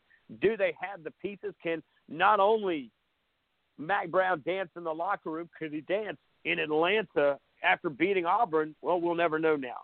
So for now, the big conference games such as Ohio State and Michigan, Washington, Washington State, could still be made up later in the spring, it won't have, Eugene, the same conversation as it would have in the fall. And again, I'm not complaining as a guy that does media, nor am I complaining a guy that loves college football, because what does this mean, Eugene? We get football from September until possibly as late as April. That's a win-win for guys like you and me and other guys that love the game of college football, right? Yeah, it is a win-win because we get that football, kind of that whole year-round type thing. But, you know, it's going to be interesting because, you know, even guys in the media, you know, we might have to split up because someone may be talking about a game that's in the Pac-12 that Saturday, and one of us may be at a spring practice for an SEC or an ACC team. You know, there's recruiting visits for all the high school athletes that you and I are trying to help get to the next level, that are trying to get to those spring practices and evaluations and things like that. So, you know, it could just be an all hands on deck with several decks being deployed at once. But, you know, but the thing is that when we look at the spring, you know, we're excited that there may be football in the spring and some of these big schools playing. The question that you and I were talked about many times is, you know, if you look at a team like Ohio State, the chances of Justin Fields throwing for, you know, 55 touchdowns in the spring is going to be probably less than 10%. You know, some of those top athletes have expressed that because let's say they're playing a game in March. What happens in April? NFL draft. You know, if that's even postponed to May, whatever it is. If a guy is playing football in March or April and gets that old, you know, high ankle sprain, that infamous high ankle sprain that kind of finds its way to linger out for about 6 weeks, they're not going to be able to perform at a combine. And if their season's still going, are they going to be released to go to a combine?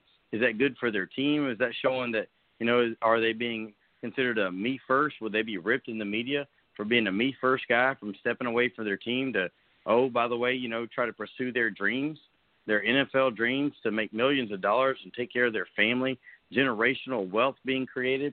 You know, and I can foresee if a guy does that and says, you know, I can't play this week because I got to go work out at the combine, or I got to go visit, you know, X and X, you know, NFL teams, you know, those guys are going to be ripped in the media for, you know, kind of ditching their teammates and everything they built on. But yet, you know, it's not their fault. You know, they had signed up and they had agreed to play in the fall. They had trained to play in the fall so that they could have that time to work on their career, you know, when it's not unacceptable to be a me first. Because everybody knows, I mean, you know, you're a South Carolina fan. Jadeveon Clowney, you knew his last game was that Michigan bowl game. You knew that. You knew he was not going to play another down after that because he's going to train for the NFL Combine, because it was your hope as a South Carolina fan that your guy was going to be the number one draft pick in the NFL, because that's a heck of a thing for coaches to say. You know, when they're recruiting the next defensive end, oh, by the way, you know, the number one high school player came here. We developed that guy, and oh, by the way, he became the first overall NFL draft pick. You know, they use that to market to the high school kids coming out. It's a recruiting tool. And it is, you know, it's a notch in the coach's belt too, because we see a lot of five-star guys that go to big-time schools and never get seen again. So, you know, for a guy like a Justin Fields, you know, that is their chance to be a me first. That's their first opportunity to be outside of the college choice that they choose coming out of high school. That's their next opportunity to be a me first guy, when it's really not a negative. Their goal is their dream is to be an NFL player, you know, to play on Sundays, to make millions of dollars, to support their family, to develop that generational wealth, to, you know, use the best of their God-given abilities, you know, to win some games, to support a town, you know. And a lot of these athletes take those millions of dollars and do great things with it. They give back to their hometown. You see what some of the guys, you know, former guys like an Alshon Jeffrey and those guys do for the state of South Carolina. They come back. They put on clinics. One of our favorite defensive backs that played the University of South Carolina, you know, he's got his drive over there in Greenwood where, you know, he comes in August and buys backpacks for thousands of kids. Well, he wouldn't be able to do that if he didn't have the money. I mean, so part of it is a me first.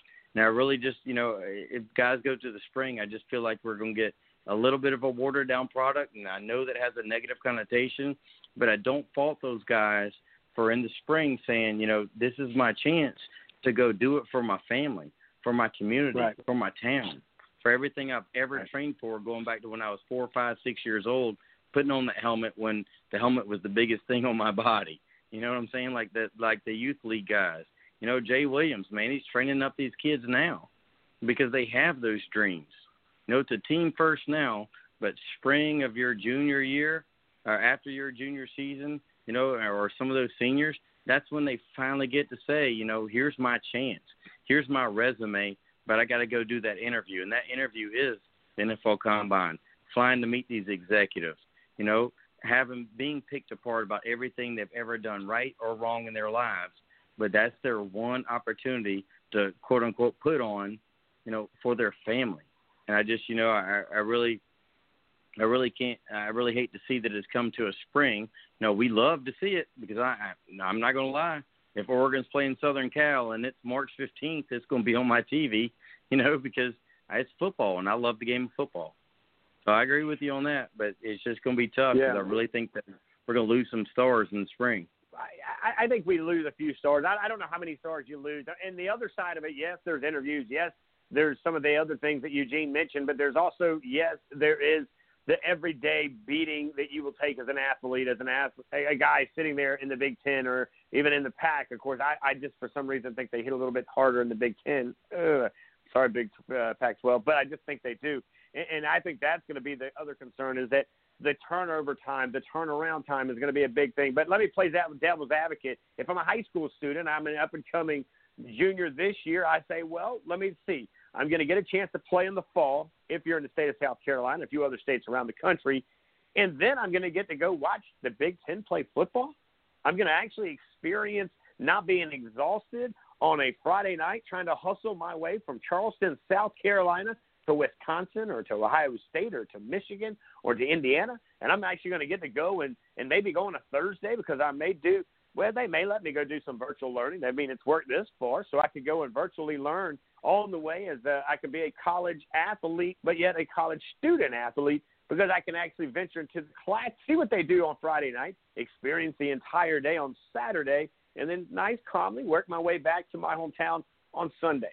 So while I always understand that there's two sides to every coin, and there's always two sides, even in an argument or a disagreement, there's always going to be other sides to look at things instead of assuming. That being said, I'll say this. I feel like for the high school kids, I think this is going to be kind of a neat opportunity for them to see the other side of what it might be. That's all I'm saying. I get we can look at the negative. Don't we have enough of that in life? Don't we have enough of our day-to-day operations of a negative lifestyle?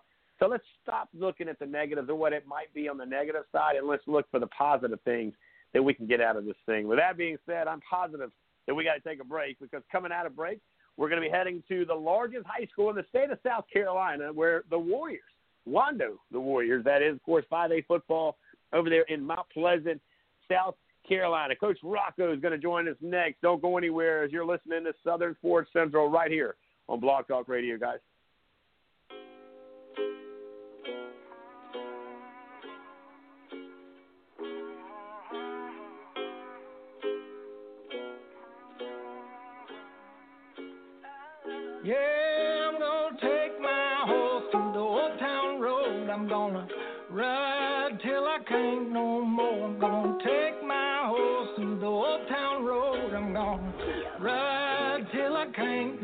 I got the horses in the back, horse stock is attached. Head is matted black, got the boots is black to match. Riding on a horse, ha, you can whip your Porsche. I've been in the valley, you ain't been up off that porch. Now, can't nobody tell me nothing. You can't tell me nothing. Can't nobody tell me.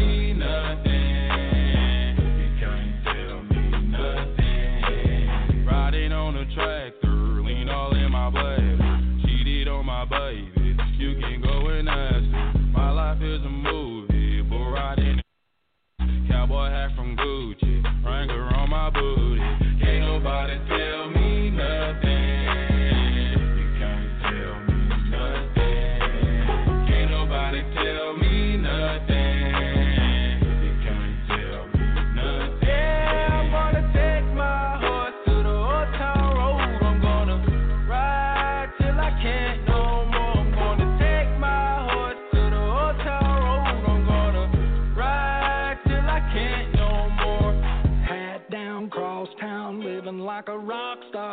a lot of money on my brand new guitar. Baby's got a habit, diamond rings and Fendi sports bras. Riding down Rodeo in my Maserati sports car. God knows stress, I've been through all that. I'm like a Marlboro man, so I keep going back. Wish I could roll on back to that old town road. I wanna ride till I can't go. Yeah, I'm gonna take my horse to the old town road. I'm gonna ride till I can't no more. I'm gonna take my horse to the old town road. I'm gonna ride till I can't no more.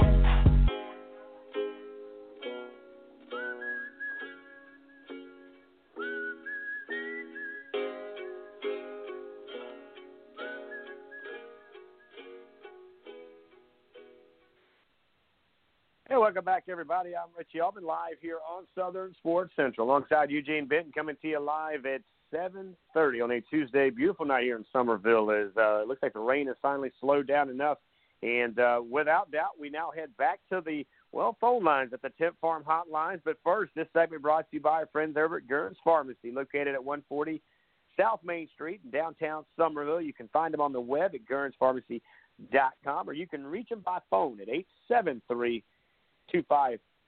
And like that, we go to the largest high school in the great state of South Carolina. It looks like a college. My Lord, they've got as many kids as a college, and that is Wando High School, and their own high school football coach who takes over the reins this year as he's going from the defense, well, to all of it in one. And of course, that is Coach Rocco joining us now. What's up, Coach? Hey, how you doing? Can you hear me all right?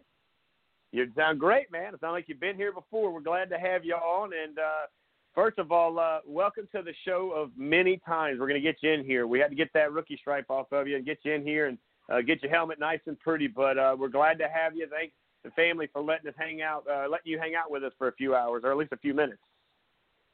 Yeah, I'm excited about it. So thank you much for having me out. Always a pleasure. Now, the Wando, the Warriors over there in Mount Pleasant, these guys have been inboxing this, Coach, once they got the word that you were joining us, all the way from Will Pickering, who is a former player of yours, to a handful of other players who are excited about you taking over this program, excited about the energy that you're going to be bringing it. But again, we're just as excited to hear about all the good things that are happening over there across the river, if, of course, like we're located here in Summerville. Yeah, I'm excited about it, too. I'm glad the kids are excited. I'm just glad that we finally got a chance to get back out there now and get to see the kids and start to get rolling with it a little bit, you know. So it's obviously been a different kind of year for football. Yeah, it definitely has. But it looks like if everything's a go here in the Low Country, football is definitely on the horizon. We're looking about a month away from kickoff, if I'm not mistaken, towards the end of the up-and-coming September. At the end of the month there, you guys will be kicking off. We'll talk about your schedule in just a minute, Coach. But for those who don't know who you are, who are meeting you for the first time tonight, kind of give yourself a breakdown. Let's hear that resume that, by the way, has a lot of impressive key points to it, Coach. All right, yeah. Well, first and foremost, I always like to tell people I've come from a football family. So I've probably been on the sidelines of a college football game or a high school football game since the day I was born. My dad was a college football coach for 40-something years. He coached at places like the University of Rhode Island, Bloomsburg University in Pennsylvania. He was the head coach there, Bethune-Cookman College down in Daytona. He was also the head coach for, 10 years at Norfolk State University up in Virginia. He was even the defensive coordinator for the Chicago Enforcers back in the old XFL when it first came out. Which is always kind of cool because if you've ever watched that, 30 for 30 or whatever like that, he's actually on there. So it's neat to see that. Wow. So college football's kind of been in my blood for a long time. You know, I played high school football in two different places. I played 2 years in Danville, Pennsylvania, and then we moved to Florida, and I played my junior and senior years down at a high school called Deltona down in Florida. And then was lucky enough to go to Furman University and play football there. I played 4 years there back in the late 90s under Bobby Johnson. And then when I got out of school, I got a teaching job over at Christ Church Episcopal School, and I coached there. I coached football and wrestling there for 8 years, and then I got a chance to go back to Furman and coach under Bobby Lamb, and was there, and then had coaching stops at North Greenville and Gardner-Webb University before I got out of college coaching and got back into high school. So, yeah, I've kind of been around a little bit, you know, and met a lot of cool people and a lot of interesting had a lot of great relationships with a lot of great players, and, you know, I just love football.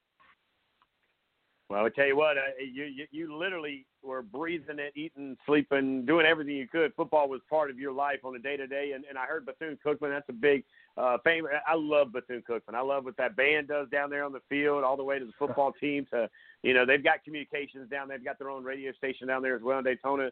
But let me ask you this. Let's stay at the high school level with you playing football, big high school. Okay. Anybody who follows high school football, man, Daytona, that they put out some talent year after year, and I can only imagine – even when you played, you got the chance to go play at Furman. I mean, that doesn't happen for everybody. Yeah, back, of course, even up to currently, a lot of big guys go up there and go and have that opportunity to play at the next level. Yeah. So Deltona at that time was I think in its seventh year of existence. So it had split from the Land High School, which was about 4 miles up the road. But yeah, it was 6A football back then, and it was. There were a lot of good players in that area, in that Central Florida area back in that time. You know, a lot of people have heard of Mainland High School. They were in our region. We had to play them every year. Lake Mary High School down there was another real tough one. It's come to some prominence, I think, of late, or at least, you know, a few years ago when I was recruiting down in that area. So, you know, 6A football, I mean, it was a little bit of a culture shock. You know, I went from small town Danville, Pennsylvania, which had about 700 in the high school, to a school that was more like Wando. I think we had 36 or 37 100 kids in that school at that time. So, and, you know, the other thing that you had to deal with was the heat. The heat was the big thing that I had to get used to. Not much different than down here. Yeah, but a big difference from Pennsylvania down to the Florida. Whether you're on the coast or there in the middle part of Florida, it comes up through the ground like it does here in the Low Countries. We're live right now, hanging out with us with Coach Rocco Adrian. He is the Wando head football coach, taking over the reins this year. And, Coach, now you've been a part of the staff for a while and kind of give us, you know, I believe the defensive side has been your strong point, but now you get to come in and kind of oversee it all. A big dream come true has got to be Big 5A football here in the state of South Carolina, the largest high school, like I keep saying, in the state. So you've got that loaded hallway. Well, usually right now it's all virtually loaded.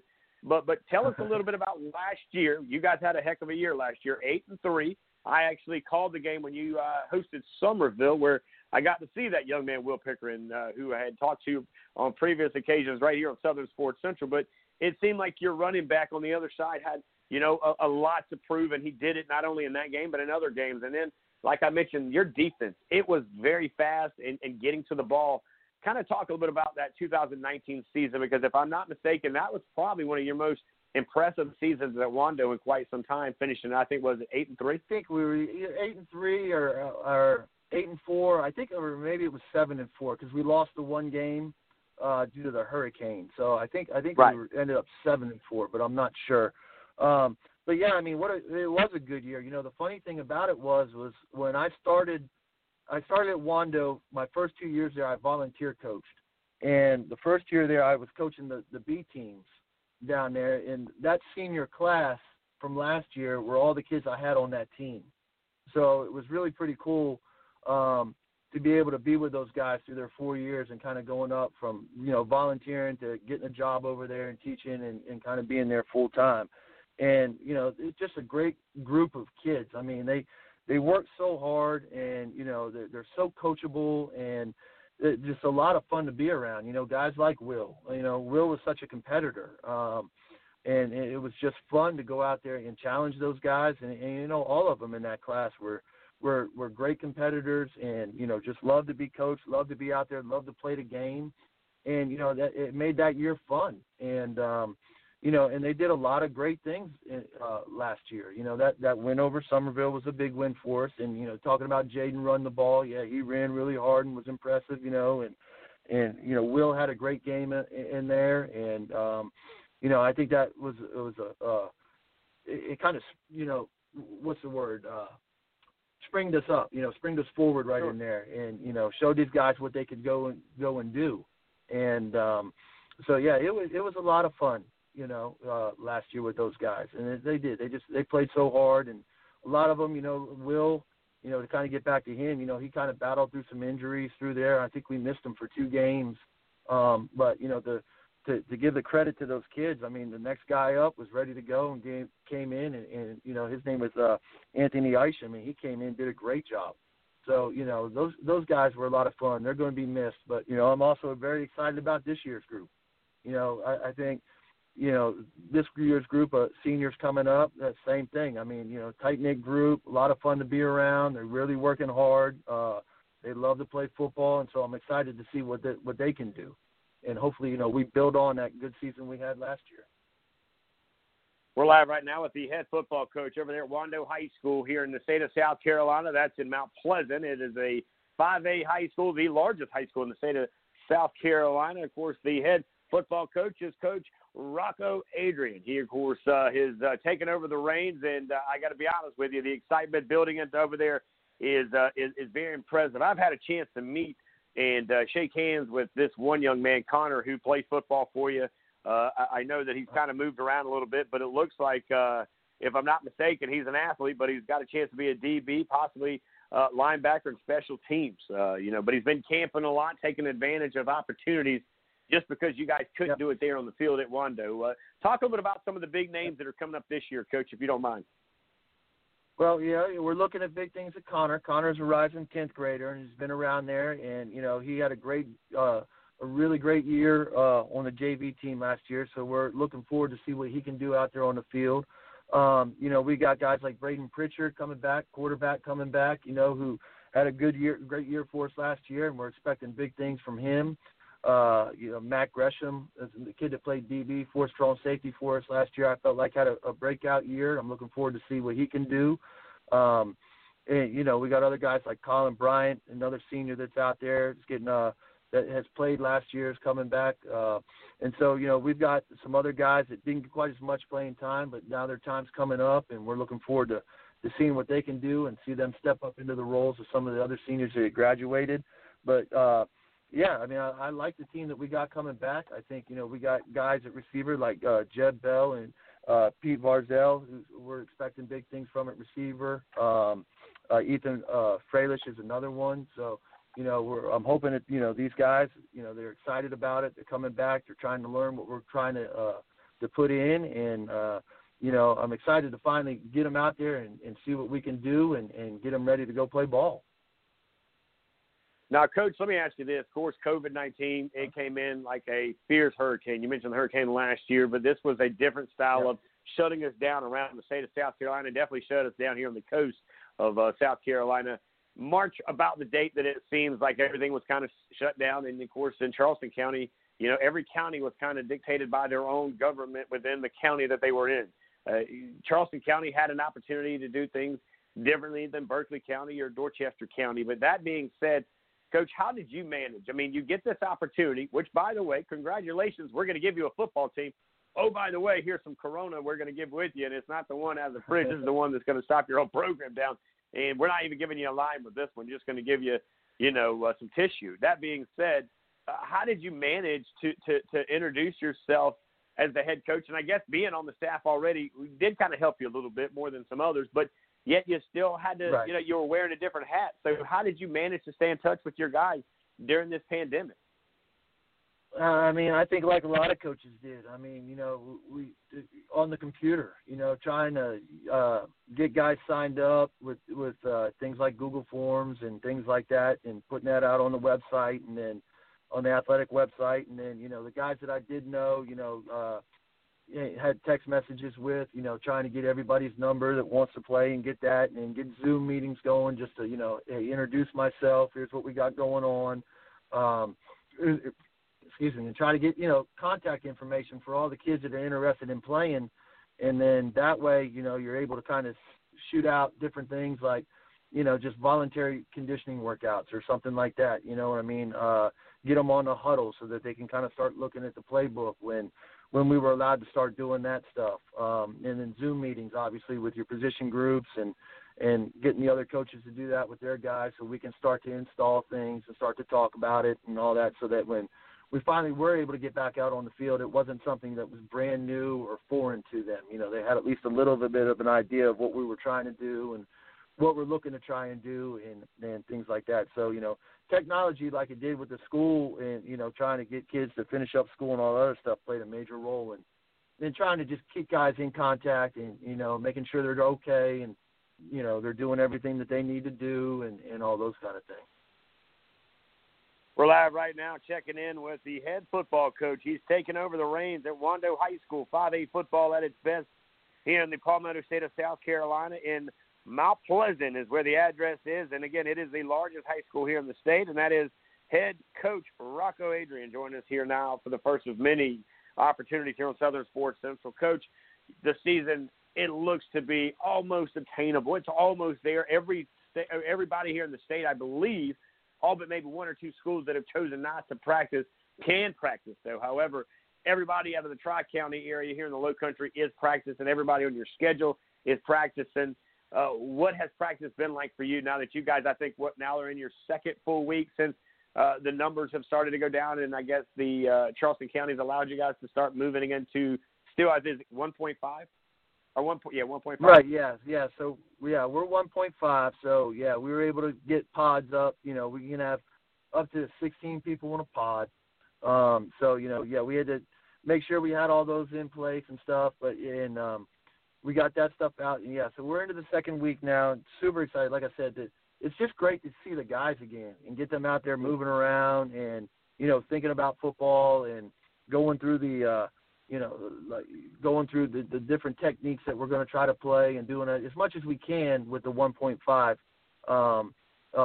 restriction. So, you know, you're doing a lot of change of direction type stuff and conditioning type things to just try to get them, you know, back into football shape because, you know, as much as they're out working out and doing those things on their own, it's different once you get out there with your coach and your group and all those kind of things. So, it's been really good. You know, it reminded me how much I love the coach to finally get back out there with those guys and see them and laugh and get those relationships going back up and, you know, starting to get to know some of the younger guys that I didn't know as well because they're either, you know, rising freshmen or rising sophomores. So, yeah, it's been a lot of fun just getting back to them and, you know, and seeing that excitement that they have and, you know, the excitement that I have to, you know, go out and play. And, you know, so – you know, we tell them because of all this stuff, you know, every day's a blessing just to be able to get out there and be able to go do what we can do. So we try to go out there and have fun and enjoy that day and, you know, and just keep hoping we keep getting those days. You know, Coach, it's interesting because you and I growing up and anybody who's played any game, it doesn't matter what sport it was, they always tell you play every game, every down, every inning, whatever it is, like it's your last. And we really honestly can relate to that now because of the spring sports, how they were ended so abruptly and how we may or may not have even had a chance to play this game. And it's like we tell a lot of our young athletes that come on this show is, look, you treat that practice like it's a game. You give it all you got. Every game's a playoff game, et cetera, et cetera. And I'm seeing a lot of schools jumping in, and let's turn now to the season of 2020, and you can mention some preseason games if you're having them, Coach. But a lot of teams, and we're encouraging coaches and athletic directors to don't wait to have that senior season night. Don't wait to have senior night. Have it early. Matter of fact, let's double down and have senior night and parents night the same night because you don't need any energy going into each week because I promise you, as long as there's a game called football on a Friday night in any state, by the way, it's going to have its own energy without having any of the extra bells and whistles. So, Coach, talk a little bit about the season coming up and some of the comments that I just made. Yeah, well, so, you know, we got the season coming up, and it'll be a little bit different because you're starting off with region play right from the get-go. And, you know, we're going to open up with Cane Bay, which is always a challenge because they run the triple option. So, you know, your defense is a little bit different than what it normally would be because of, you know, the offense that they run.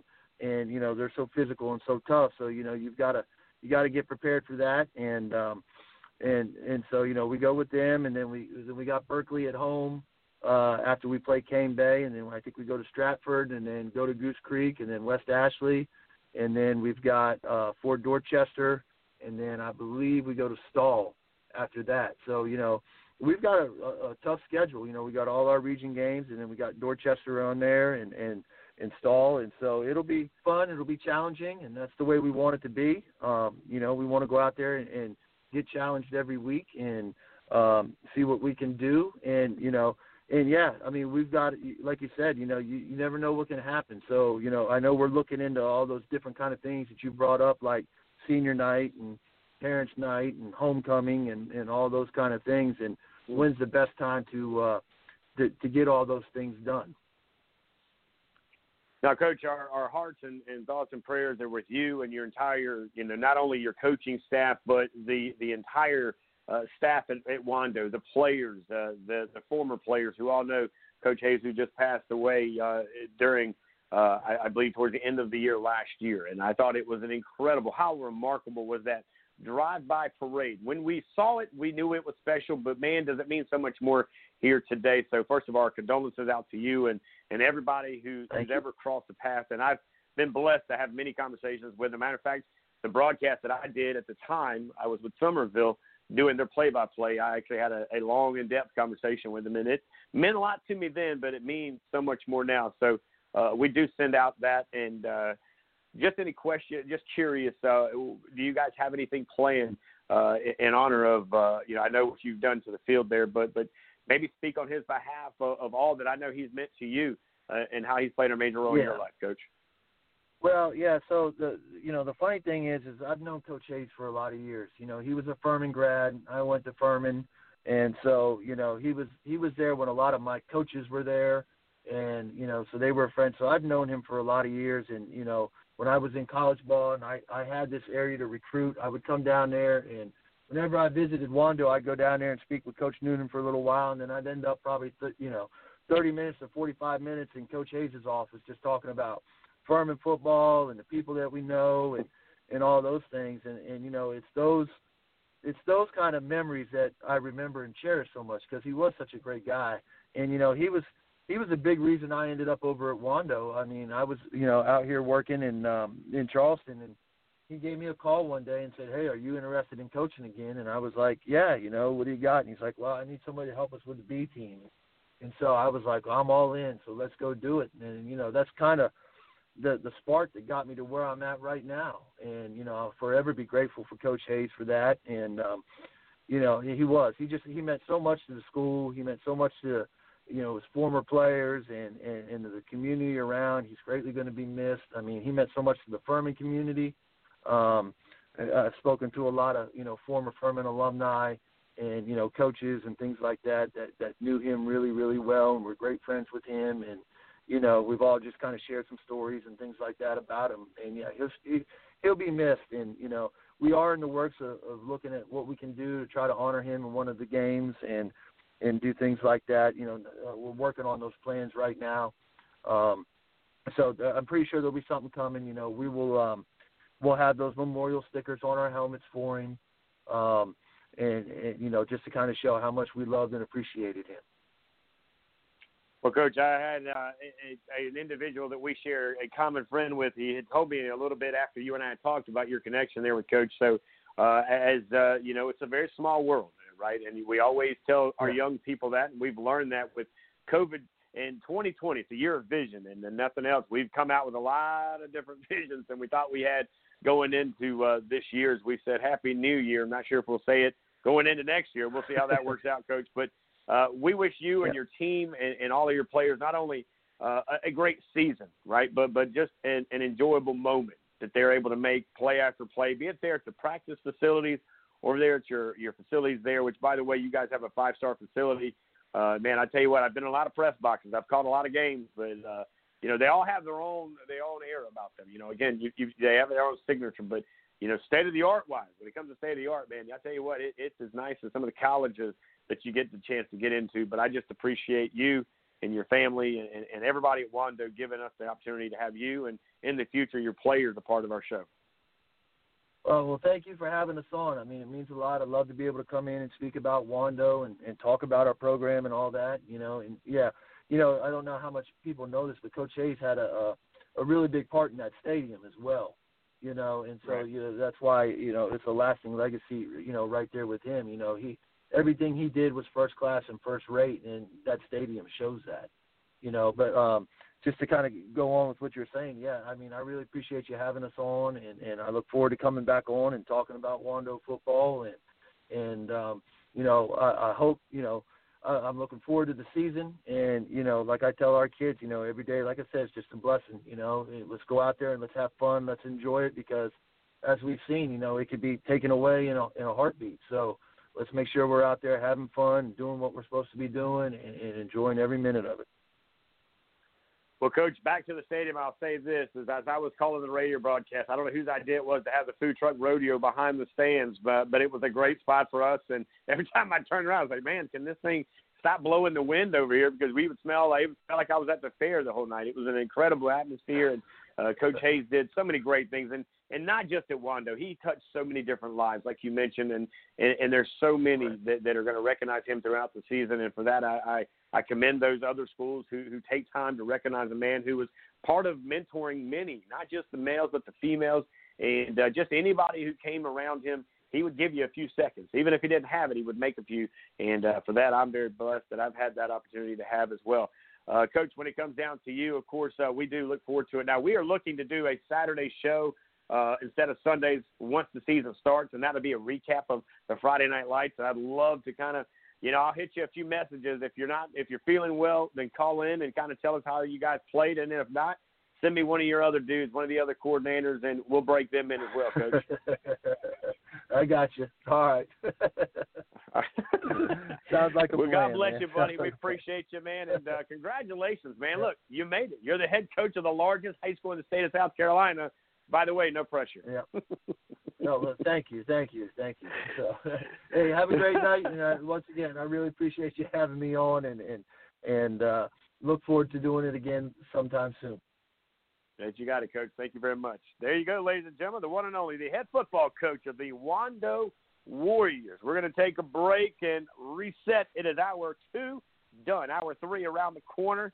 And now we take the bus from virtually going over from Wando. We'll have a 526 trip around the river we go and over to North Charleston High School. We'll check in with the head football coach, Devin Smalls. As you guys know, he plays some college ball. He plays some high school ball, but right now he's coaching some ball over there with the guys hanging out at North Charleston. They also, by the way, have a new stadium. We'll talk to him in just a few, guys. Don't go anywhere. This is Southern Sports Central coming to you live right here on Blog Talk Radio. Check us out on Facebook at Southern Sports Central, and you can hang out with us right over there on Twitter at SO Sports Central, guys. Don't go anywhere. We'll be right back.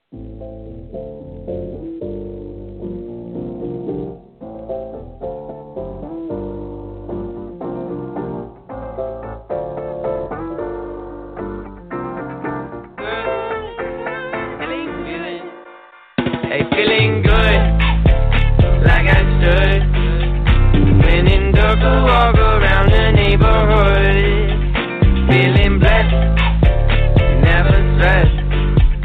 Got that sunshine on my Sunday best. Yeah, hey, every day can be a better day despite the challenge. All you gotta do is leave it better than you found it.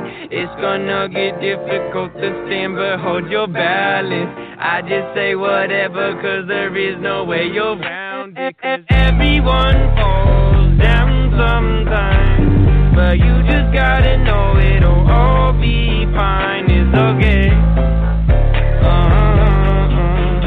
It's okay. It's okay. Hey, feeling good, like I should. When in dark to walk around the neighborhood, feeling blessed, never stressed. Got that sunshine on my Sunday best. Some days you wake up and nothing works, you feel surrounded.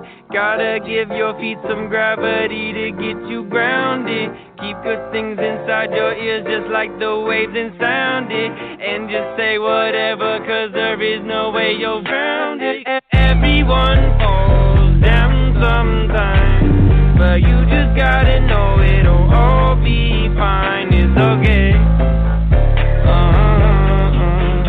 It's okay, it's okay. Hey, feeling good, like I should. When in the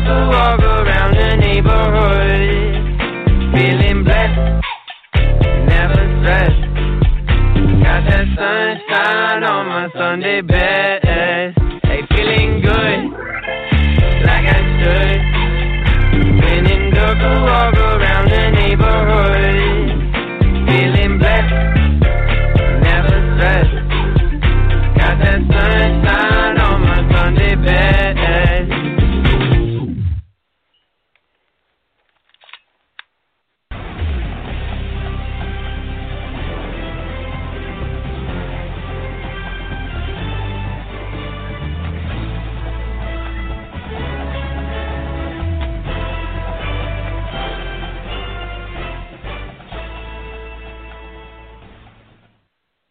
Welcome back, everybody. I'm Rich Young alongside Eugene Benton, coming to you for the final hour. 2 in the books, 1 on the way, and we want to thank the group of guys and girls over at Wando High School. That's located in Mount Pleasant, South Carolina. They are a 5A school, the largest high school in the state of South Carolina. It is a college campus indeed, but they have definitely gotten themselves quite a facility on the football area, and also a new coach over there. Coach Rocco Adrian joined us for about 30 minutes, did a great job, as you heard.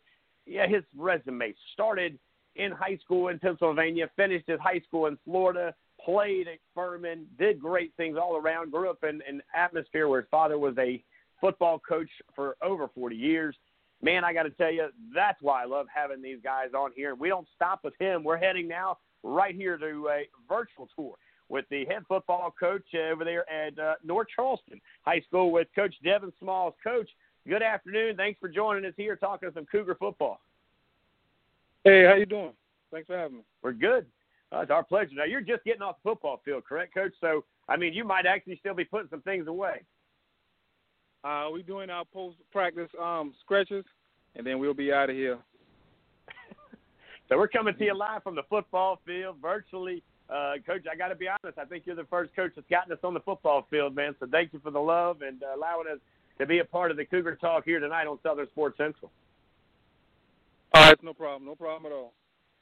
Now, of course, you and I talked earlier, and we're real excited about this next 25 to 30 minutes to talk about not only Cougar football. We got to talk about some football with, Coach Smalls, who played some ball, by the way, Baptist Hill alumni, class of 04, Newberry College. He's part of that Newberry crew back in 08, but now he is coaching that football team, and he's at the football field right now with the Cougars. But let's go back to your days of playing up there. Now, I got to be honest with you. I don't think Baptist Hill gets a lot of love, and I don't want to throw too much shade against where you are now, but talk a little bit about your days of growing up and playing in a very well-oiled machine known as Baptist Hill on a Friday night, Coach. Well, it's the country. It ain't much to do out there but play football. You know, I mean, it's just friends going to the neighbor house and football. Pretty much that's it. So, you know, you didn't have the access to come to weightlifting or come to practice. We were there before the coaches. Sometimes the coaches ran us off the field, you know. Now, you played for some big coaches over there, if I'm not mistaken. You had some dudes that have, you know, come through coaching you, mentoring you. Who was the coach back then when you were playing that not only, you know, the community knew, but you knew a lot better knowing that this guy had your best interest, Coach? Coach Rick Burns. He's a Garrett alumni. When we had a great run at Baptist, so, you know, he taught us all the fundamentals and, you know, taught us the mental part of the game. You know, it's much easier when you can, you know, figure out the X's and O's and execute blocks and understand schemes and all the X's and O's to make you a better player. And then followed up with Coach Marion Brown, who's doing a real good job at Baptist now and the system he has in place and actually making a good playoff run. I believe it was 2017 or 2018 when they made a state title run in the 1A. So, right. I mean, some great coaches down there. Now, of course, you played your days, so kind of give us a breakdown of your days playing there, get us through Newberry, and kind of get us up to date as you're now the head coach over there at North Charleston, Coach Smalls. Give us the position and kind of the background, if you don't mind, for a few minutes. Oh, okay. Well, when I started playing off in high school, coaches had me all across the field, defensive end, center, tight end, wide receiver, sometimes fullback or running back, and you know, as we were playing, we had so much athletes on the field. You just were happy to get on the field and accept the position you played because it was tough getting on the field. We took a downfall my senior year. Cleveland McCoy left, and a lot of other talented guys left. So I was forced to fill a role in playing middle linebacker because we had some inexperience back there. That year, I actually led the state in tackles with 163 tackles, and I actually kind of brought a lot of attention to myself, and that actually got me the interest of Coach Knight at Newberry College, who recruited me. And you know, I was just a young kid. I wasn't thinking about college. All I wanted to do was play football. And you know, Coach Knight came to Baptist Hill, you know, offered me a scholarship, and I still wasn't aware of, you know, scholarships aren't that given out that frequently, so it was a blessing for me to have a scholarship. And I just took advantage of it. And when I got to Newberry, Coach Knight, Coach Flynn, they stressed the fundamentals of football. You know, we were the bottom of the barrel when we got there in 2004, and that 2004 class turned things around, you know, just by, you know, taking constructive criticism from the coaches. I mean, putting us through the fire, camps. And when that program started to turn around, you know, we won 2 conference titles, and, under the head coaching of Zach Willis at the time. And, you know, winning those 2 conference titles, you know, allow you to understand playing football is a big sacrifice. Time away from family, friends, girlfriends. But if you want that ultimate goal, if you want the ultimate prize, you're going to have to make a sacrifice.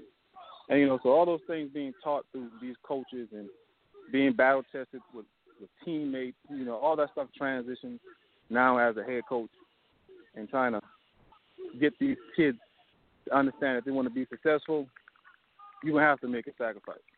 You're going to have to be committed. It won't be easy. And so every day that we still out here practicing now. We haven't accomplished anything, you know. We're starting from the ground up. They bought in, and we're ready to go. We're live right now with the head football coach, and the exciting thing, Eugene, I'm sure you're listening with a smile on your face on the other side of that glass, as I am right here, is hearing the guys in the background counting it down. Man, I tell you, that is sweet music to my ears, man. I got to be honest with you. I'm pumped. I'm in the studios in here, Coach. I don't know if you're doing jumping jacks, but I am as they're counting it down. And, man, it's got to be exciting for you, though. Let me ask you this, as now you are the head coach. You're running the show over there. You guys have a new stadium. We'll talk about that. We'll talk about, you know, the stadium and the schedule coming up before we get you out of here, Coach. And thank you for taking time away to be in here with us. But let me ask you this question. When it came down to COVID breaking out and everything going on, how did you handle the news coming out? How did you handle staying in contact with all of these kids? They are in North Charleston to making sure that they were where they needed to be, and they were not only getting the education, but getting the nutrition, because you and I both know, and I share this with other coaches, you know, that's a meal that they guarantee that they'll get when they're in school. But now, not being in school during some of that period, you know, how did you lean on them? Well, first and most importantly, just maintain a good relationship with the parents. And what I've done at North Charleston, every summer we got the summer meal program, because we know that kids usually eat more in school. So we have a summer meal program where we can actually feed the kids throughout the entire week, and whether it's breakfast, lunch, and dinner. And they have pickup sites. And so we had to transition a few things where we had to get non-perishable items rather than hot meals because of the COVID and couldn't use the facilities. But we made it work. And but letting the parents know the guidelines, the precautions, all the measures that high school league has been taking, we are taking, the more comfortable. But I always tell the parents, family is first. And I will never go against what a parent has to say about COVID, because that's their child. But letting them know all the precautions the high school league has put into place and all the measures that we are taking to make sure their kids are safe, it makes it much easier process.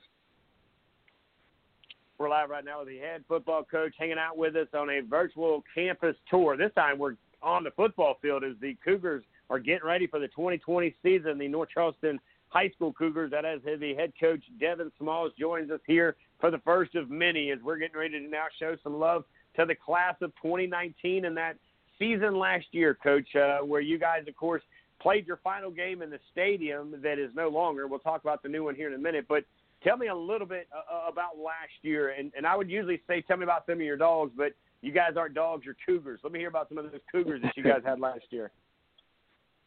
Oh, man, last year was that graduating class that I met as freshmen.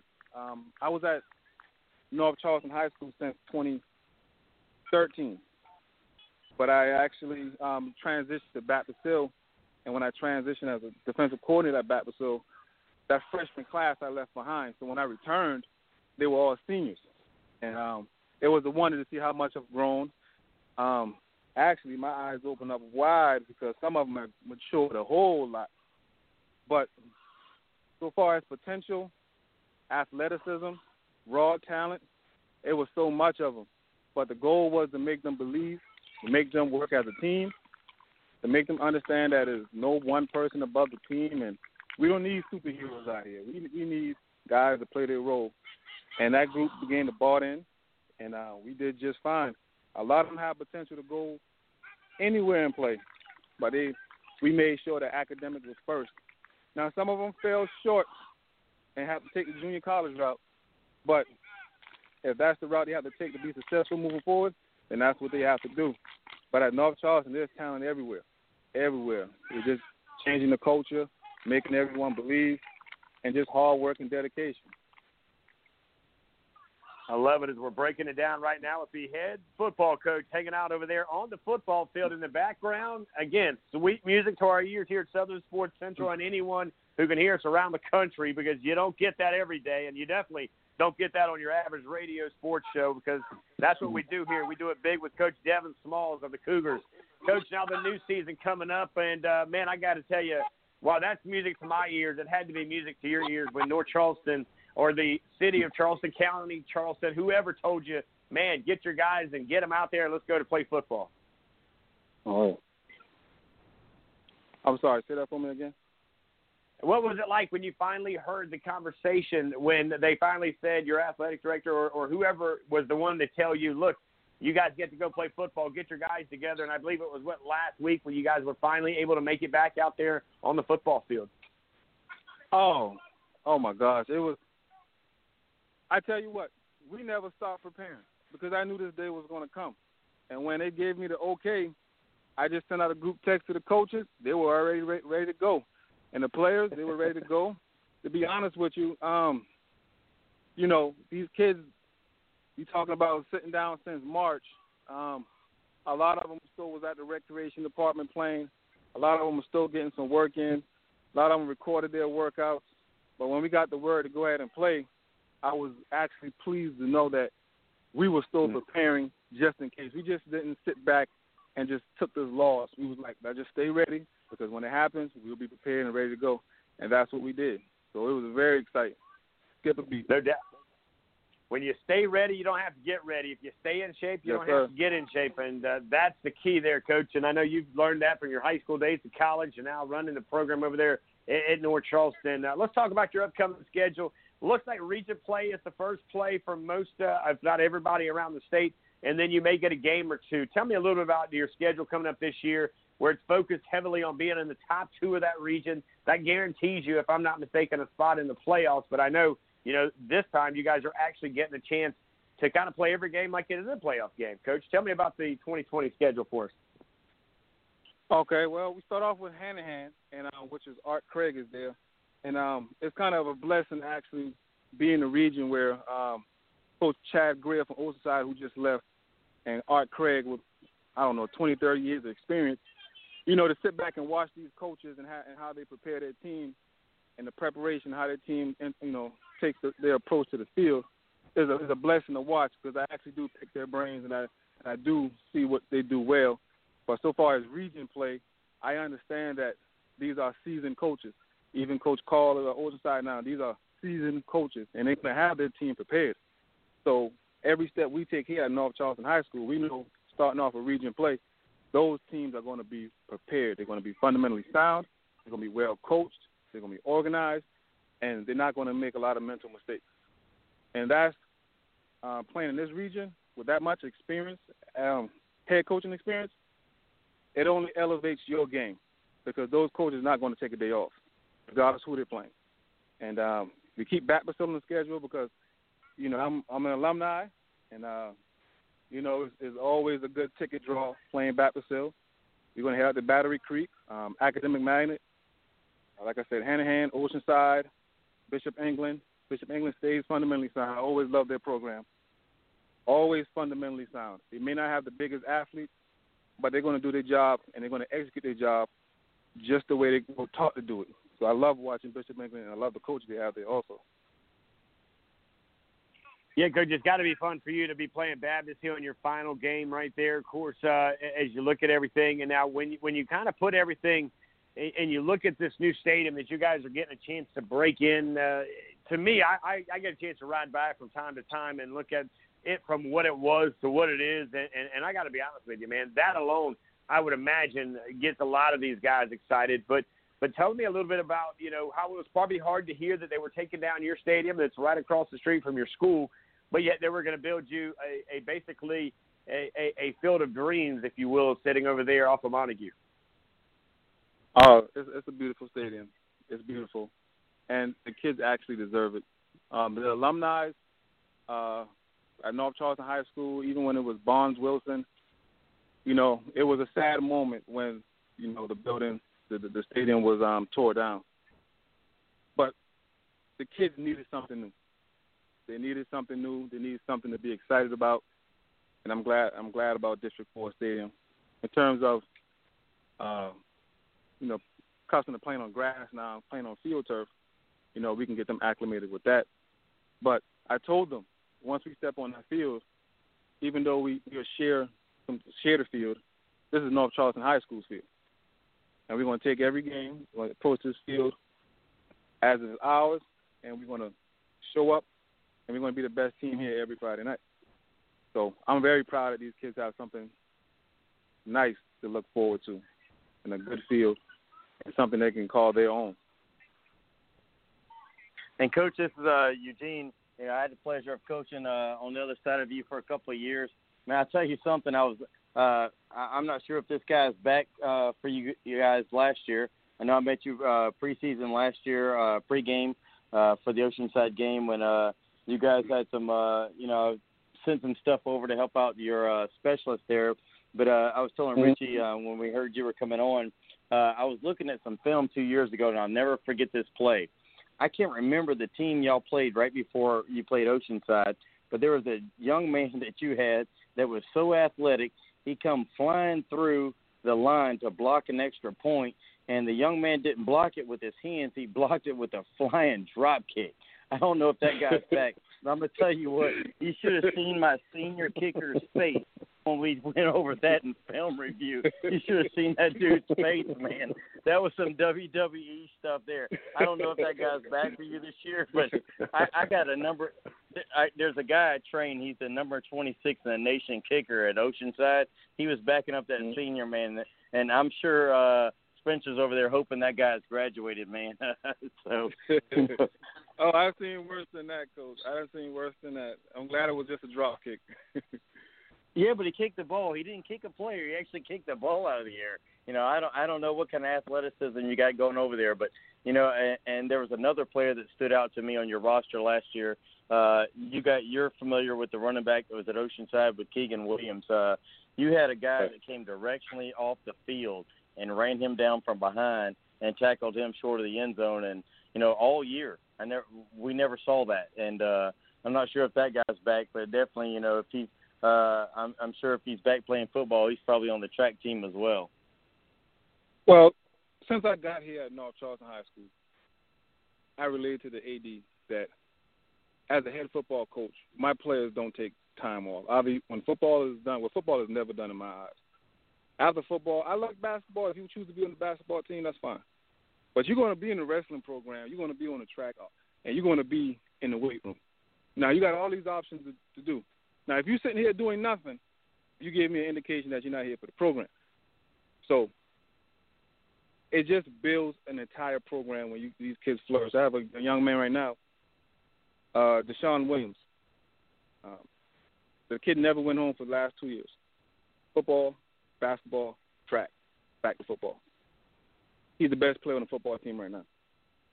Fastest, strongest, very agile, because he bought into the program. And that's how we're going to do things here at North Charleston High School, because, you know, it's about the program, not just the football team. It's about the program and how we can get this entire program. The girls just won state title. The boys lost in lower state. And it just shines a bright light on North Charleston High School, and that's why I'm here, and I want to be a part of that program, get these kids out of there, because they are very talented. They are very talented. And if you can't earn a scholarship in football, you can earn one in track or basketball or wrestling. We just had a state Joseph Lawson. He's on the football team. He just won state in wrestling at 195 pounds. And when he gets back to football, he's going to be a better football player. And these track guys, you know, it's just a part of the program, and they bought into it. So, you know, hopefully it's going to pay off. Yeah, no doubt, Coach. And just want to say, man, I live over here in Park Circle, man. I'm just down the road if you ever need anything, man. Oh, okay. Right there. My dad grew up. You could hear North Charleston games. Actually, my dad lived. He retired as the fire chief in North Charleston. Lived right there. I lived the last few years before I went up to college over on North Park Place. So, like I said, the old stadium was kind of in a sense right behind the house. You could hear the games there, and I could probably hear the games. You know, if they were still played there at my house, I live over in Park Circle. But, you know, and that new field, I know you guys are playing some games there. My understanding and looking at the schedule is that you guys are playing a game or two. Is that correct, over at where Garrett used to play? Is that right? Correct. So some games will be at District 4 Stadium. Some games will be at Garrett High School. All right, and then other games all the way. And now, have you heard anything about the stands? You know, because that's a pretty big stadium with the fans there at the new stadium, because it seems like, you know, that thing can pack out. I haven't seen a number yet. Have you seen a number of how many people it can sit? I don't know why 6,000 is in my head right now, but maybe 6 to 8. I'm not sure, you know. Sometimes I just focus on trying to get in that win column. But there's all restrictions to it, the amount of fans that can enter the stadium. So now, looking forward to this season, you know, we talked about some of the guys you have coming back. You know, I need to look over the roster. I haven't looked over the roster in a while.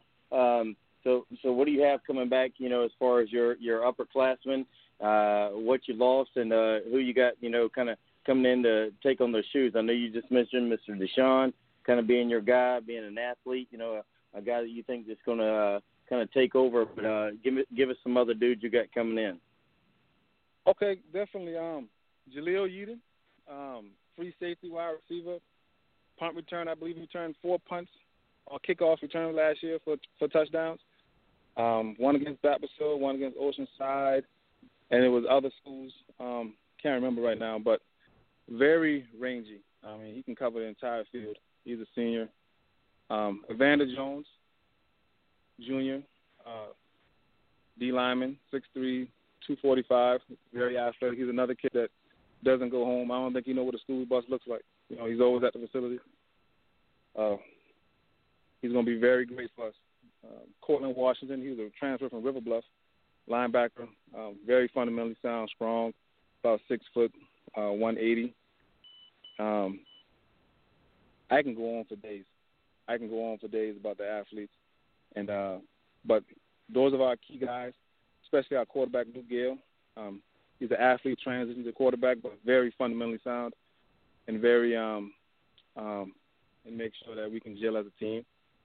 But I can speak about all my players because all of them contribute in a different way, and all of them are special in a different way. And so once we connect as a team, and that's my job, you know, we're going to be very, very, very good team. One more thing, I'm going to give you a chance to talk about some of your assistant coaches over there. You know, you guys moved up as well as, like you mentioned, Oceanside that was in the 2A region with you. Talk about some of those assistants you got over there and a little bit of their background and kind of what they're doing and how they're getting those guys ready. So far as a head coach, one of the best moves I've ever made is hiring my coaching staff I have now. This is year 3, and, you know, it's not the same coaching staff I started off with, but still healthy relationship with everyone. But these guys have been in the community for over 30-plus years in terms of being in tune with the recreation department and the feeder system, relationship with community leaders, family members, and very knowledgeable of football. And as you can notice, when I was talking over the phone, they were running practice. And if they are strong men, they're very confident in what they do. So I got Mr. Chuck Middleton. He's been in the North Charleston community for 30-plus years and established a very strong youth program and travel program with the North Charleston Raiders, and along with Coach Monty White and Coach Dante Bowens, our numbers have grown very much just due to the relationship with the community members and people wanting to come back to North Charleston because they see the vision, the right people are in the right places, and our numbers have grown a lot. Very great coaches. I actually give them all the credit. I'm allowed to do more of administrative work, so, you know, keep establishing this program. Because when I mean there's some horses out here, there's some horses. And in terms of taking care of discipline, accountability, coaching, things being organized, things being structured, they love what they do, and they take pride in what they do. And they're always very critical of themselves on how they can get better every day. So I'm very blessed right now to be around these guys. Now, you have a famous alumni, so to speak, in football there. He played at North Charleston back in the day, went on to play at University of South Carolina, had a professional career in the Canadian League, and that's Mr.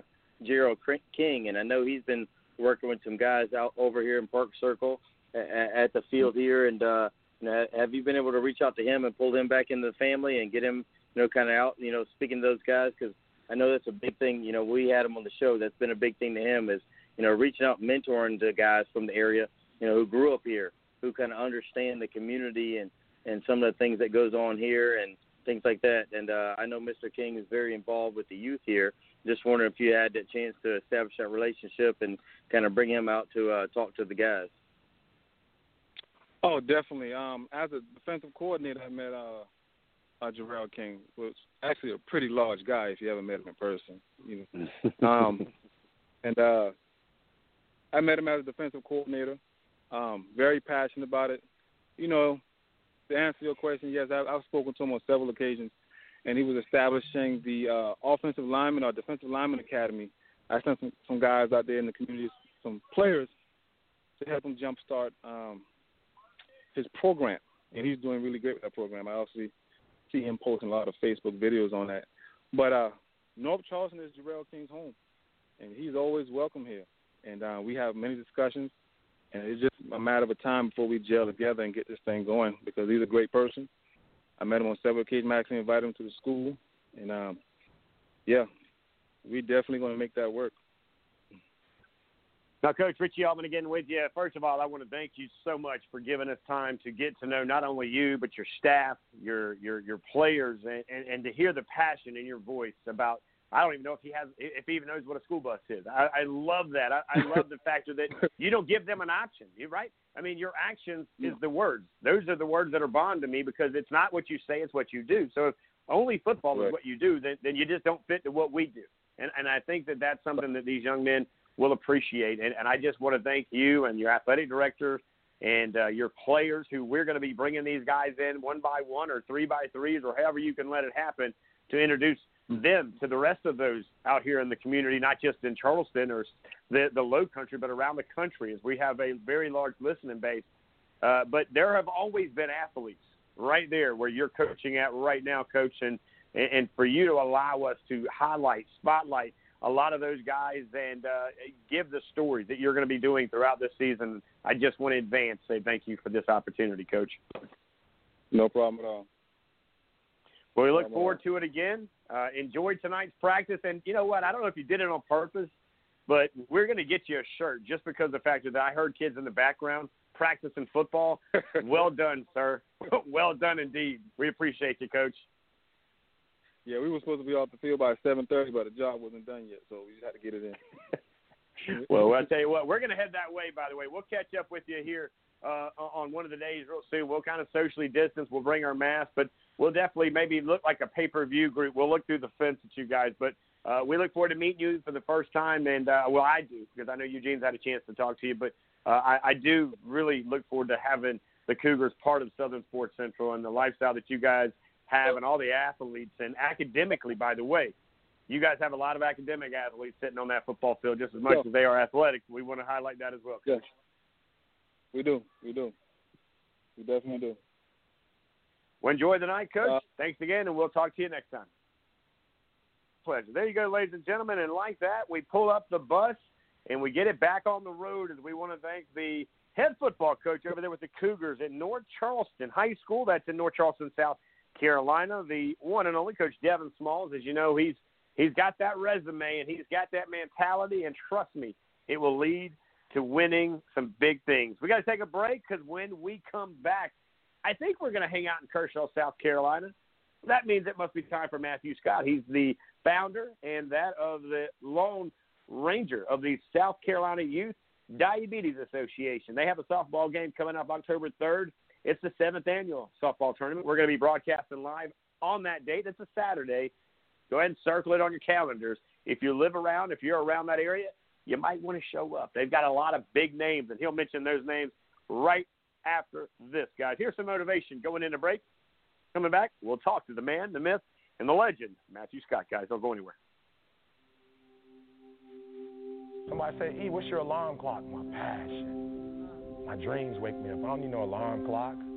I'm going to bed pissed that I got to go to bed. Some of you going to sleep and you don't deserve to be. You don't deserve rest. You're lazy. You don't deserve rest. Rest is for people who work. You ain't doing nothing. Every day you chilling. You need to know your why, and my why wakes me up every single morning. Why do you do what you do? Why do you do what you do? And that's so important. Look, ain't no more talking. This is it. If you ready to take your game to the next level, and whatever it is, sports, life, business, whatever it is, health, listen to me very closely. You got to change that mindset. Somebody came up to me.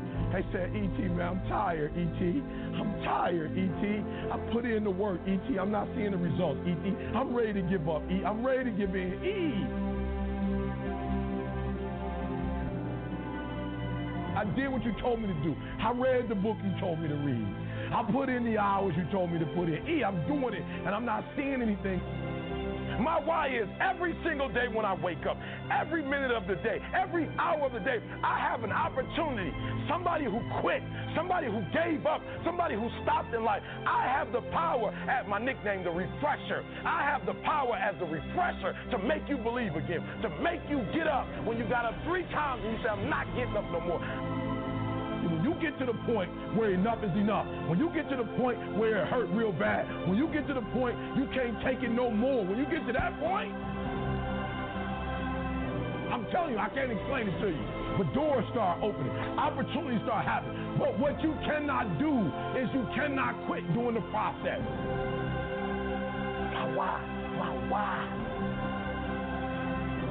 I'm about to wrap this thing up. Listen to me, you can't make a difference until you make a decision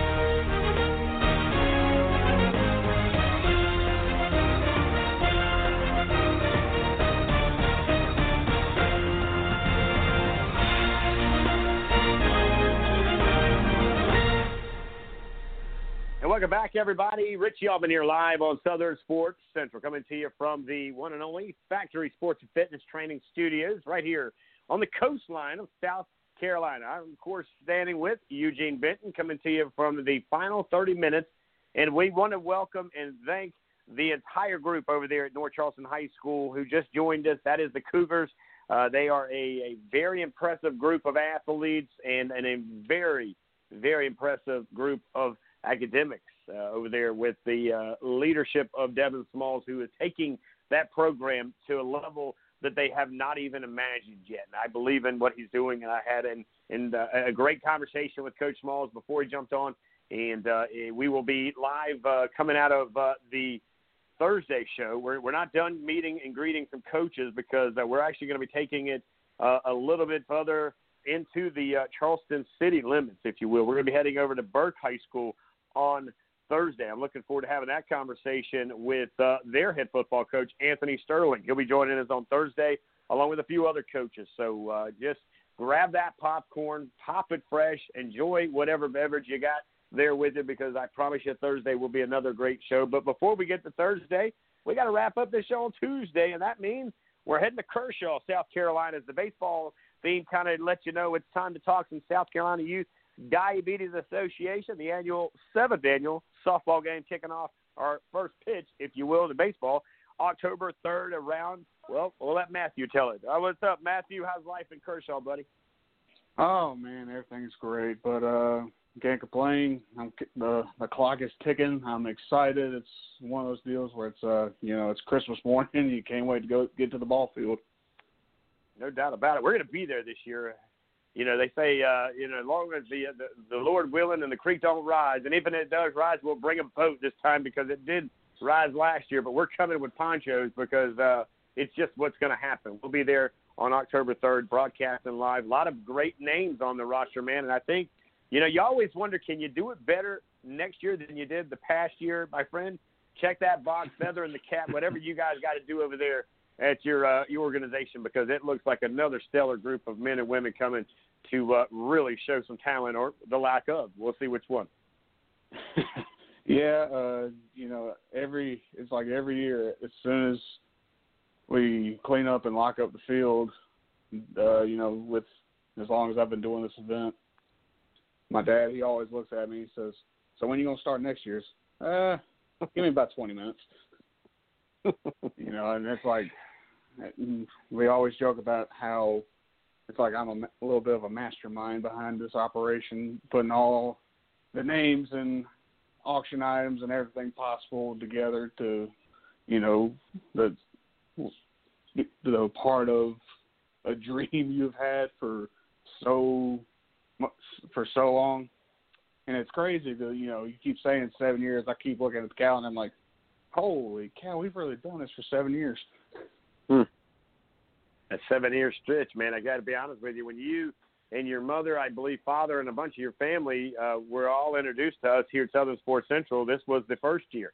Here we are 6-7 years later, and we're still talking. We're still doing. And while you were diagnosed with diabetes, and some would say it would be, I don't like to use the word of discouragement, but an opportunity to reason to not do it. You looked at it as a promotion, an opportunity to propel you, a platform, if you will, to say, look, this doesn't mean you can't do it. This just means you have to be aware of how to do it the right way, the medicines, the food, the nutrition, and the amount of rest, correct? I mean, that's kind of, even though I know we're going to play the big softball game and the home run derby is going to play a part, but there's actually a mission that goes on with the dream that you continue to sell and to live day in and day out, brother. Yeah, that is true.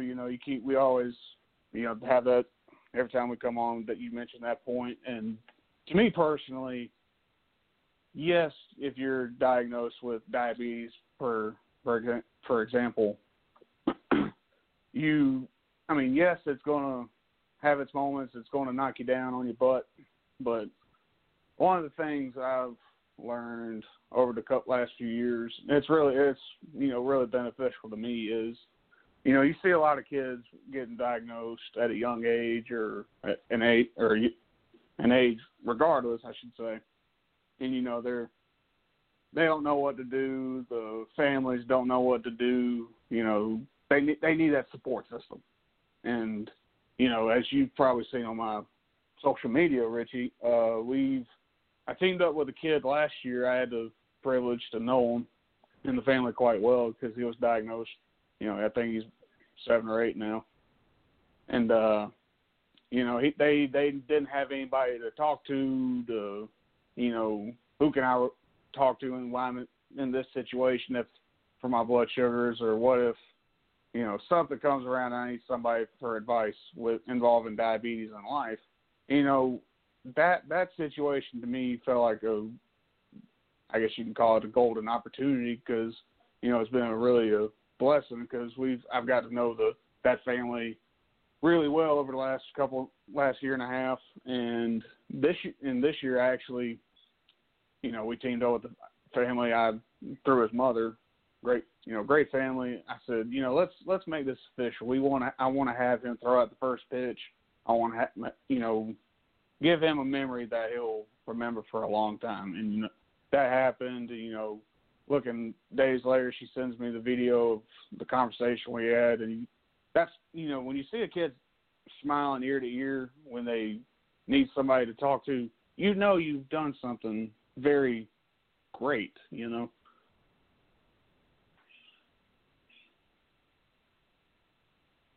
We're live right now, of course, hanging out with Matthew Scott. He is part, of course, the South Carolina Youth Diabetes Association. It is a softball game happening on October 3rd in Kershaw, South Carolina. It is the 7th annual event here as Southern Sports Central will be broadcasting live from the Home Run Derby to the final out. We'll be doing a lot of Facebook Lives. We'll be doing a lot of interviews. Even, I think, we're going to actually be on the field and try to move around. Try not to get hit, if you will. But it will be a lot of fun, a lot of laughs, and a ton of memories that will be made. Now, you mentioned, and again, I don't want to jump the gun or anything, but is there anything else that you want to announce tonight? I know we talked about possibly announcing a few other things, but is there anything else that you want to maybe put out there in the wings or, what else new is happening? And by the way, I did see the video of the young man in your conversation, and, brother, not surprised that you did it, just excited to have an opportunity to see it. Yeah, and like I said, it's just a huge blessing. Good Lord willing, he's put me in this spot. You never, looking back on it, you never thought you'd be in this position, but he, he lets you find a purpose and he lets you make the most out of it. But, there's we talk about some other things that are coming around. Next Saturday, I believe September 5th, September 5th, we will be having the 2020 SCIDA softball draft. We will be announcing this year's rosters and coaching staffs with myself and Palmer Hudson from the Lancaster High School baseball program up in Lancaster, South Carolina. We're a lot of names up for grabs. You makes you want to say who goes number one, because there's a lot of talent. Like me and you both talked, Richie, from guys like John Abraham to Adam Westmoreland and Black Jack McDowell, and a bunch of, guys from, even from Winthrop University, Newberry College. It's going to be exciting. There's a lot of names, power, there's a few females. Wait a minute. No. I know you mentioned the guys, man, but you got some ladies showing up now. You got some big names on the ladies' side. They might not get out to these guys, by the way. One of them I know for sure. Yeah, I wouldn't be surprised because I give a bunch of guys a hard time from it. But there's a few ladies coming back from years past. Kinsley Adams, who's a longtime AJ softball standout. Leah Young, who was a first baseman up at Winthrop University. She brings some power for the women's home run derby. Sydney Sullivan, who'll be joining us for the first time ever this year. She's from Beaufort, South Carolina, and it's funny because I'm speaking all in Lancaster County. This is all about 20, 30 minutes from Kershaw, so this is all cheap plugs. But it's great. She had a great high school career and a collegiate career up at Limestone University. Michelle Edwards, excited to have her back again this year. She was a great defender last year. She had the bat. She brought the bat as well. Trying to think if I'm missing anybody else. And the favorite to win the home run derby, I should throw his name out there. Good is Adam Westmoreland, who played for the Carolina Gamecocks during the 2010 and 2011 College World Series years. Colby Holmes, he is looking to come back and win the home run derby this year after last year's winner Benji Johnson, who was the only two-time winner in the history of our home run derby. Some other great names, like I said, John Abraham, Black Jack McDowell, Herm Winningham, who was part of the Cincinnati Reds, and Kershaw's very own Kip Rollins, who was a part of the North Greenville baseball program for under Landon Powell for a couple of years up there in Greenville. He had a great college career. He got to be a part of the Mariners organization last year. You know, there's a bunch of Lancaster County names that I'm excited to have this year because, me personally, it feels like it's going to be a homecoming, per se, where you can see a whole bunch of fans in the stands. Yeah. Well, you also have some Gamecocks. I'm a Gamecock. Eugene's a Gamecock. And you mentioned a lot of Gamecocks. Jarrell King, we just mentioned him in the last interview. He's also going to be making the road trip, probably riding with us, by the way, up there to Kershaw. So he stands a little bit small at 6'7" and 300 pounds, by the way, thinking if we can get him to hit the ball, he's going to be a dangerous cat to keep it inside the park. But, yeah, we want to thank you for taking time out. We'll do this again the Sunday after you do your draft. You can come on and kind of give us, you know, the breakdown, your highlights of both rosters. And if you want to start sending some of those guys on to kind of give a promotion here throughout the next couple of months, man, I'd love to have that opportunity to kind of give yourself an opportunity for a plug, and then maybe we'll get your commercial cut and play that during the breaks as well, buddy. But we are 100% invested in what you're doing. We're all about what you're doing, and this platform is the reason for what you're doing. Well, I'll say the reason what you're doing, but the opportunity for us to promote what you're doing here on Southern Sports Central, big guy. I appreciate it a ton. You know, 6 or 7 years now, getting the chance to know you personally, Richie, you know, for what you have done over the last few years. You know, the names you've brought in is astounding. The work you've done, I applaud you for that, and I humbly thank you for giving me the opportunity year in and year out to come in, you know, sit down, talk about the dream I've had for many years.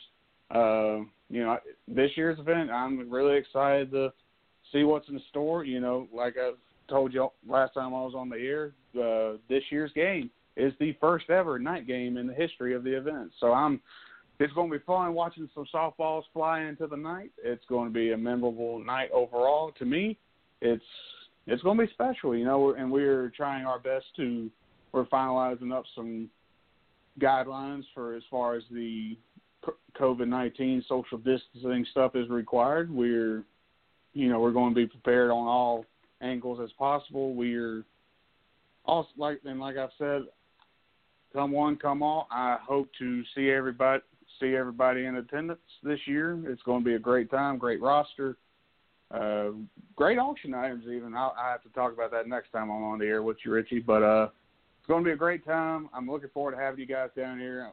And, hey, I'm going to make sure I cover you guys this year, too, with some food provided by K-Town Cafe and Ice Cream. Ah, there you go. I had to throw that cheap plug in there because I told the boss lady that to listen in tonight because I might throw them out there as a little shout-out. Hey, that's what we're here for, man. Let's build it together, man. It takes a village to raise everybody and to take care of us all here in the small world that we all live in, that we somehow find a way back to the same place called home. And, again, we appreciate you letting us have a place in your home over there with the South Carolina Youth Diabetes Association, buddy. God bless you. Take care. I'll check in with you off the air because I know some things that we're trying to put together as well, my friend, but we'll talk soon. Thank you again, bud. Sounds great, guys. I appreciate you giving me the opportunity, and y'all have a good night. There you go, ladies and gentlemen. And like that, we take the bus back to the studio. Of course, that was Matthew Scott. He is the founder and the big man behind the South Carolina Youth Diabetes Association. Well, big-time softball game coming up on October 3rd in Kershaw, South Carolina. It's the 7th annual one. You want to check it out. If you can't make it, don't worry. We'll bring the game to you live right here on Southern Sports Central. I don't have a lot of time, but I do have Eugene. I'm going to bring you in real quick. But I do have somebody getting ready to come in from the 843. Welcome to Southern Sports Central. Who's with us?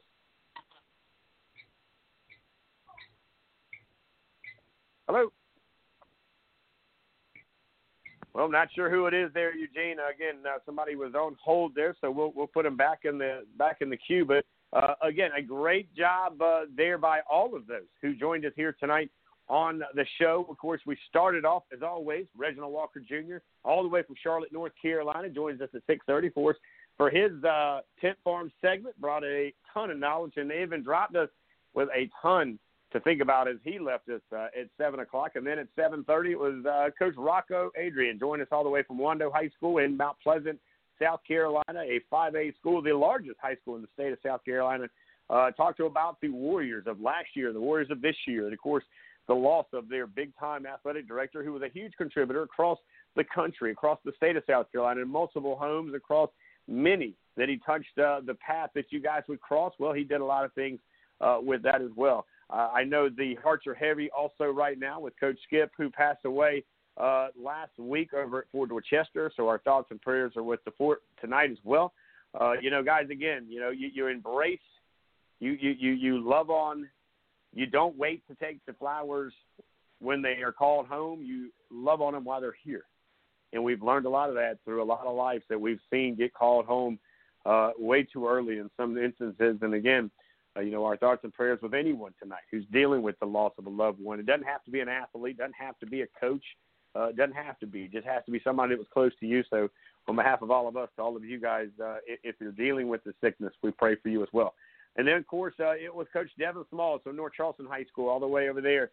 The Cougars checking in at 8 o'clock, talked about what they had last year, what they got this year on top of a new stadium.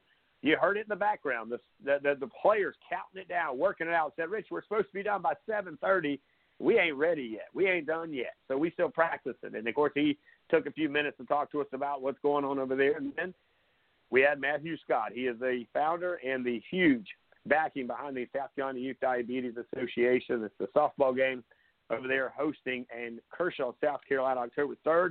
Eugene, myself, and a few others will get together that day and, well, bring you awareness on the youth diabetes. And, again, it's not a disability. It's not anything other than an opportunity for us to help promote and encourage and yet educate those students how to live their life, how to go about the right ways, the things to eat, the rest to get, and the things that they need to do so that they can live as much of a normal life as possible. Don't forget, there are college athletes, there are professional athletes, and there's businessmen and women every way, every day out here in their societies and in their communities that are very successful to deal with that same thing. Eugene, I'll kind of let you talk a little bit here because, you know, I knew you've been sitting back on the world of social media, copy and pasting and bringing in all the headlines from all these interviews. Great job, buddy.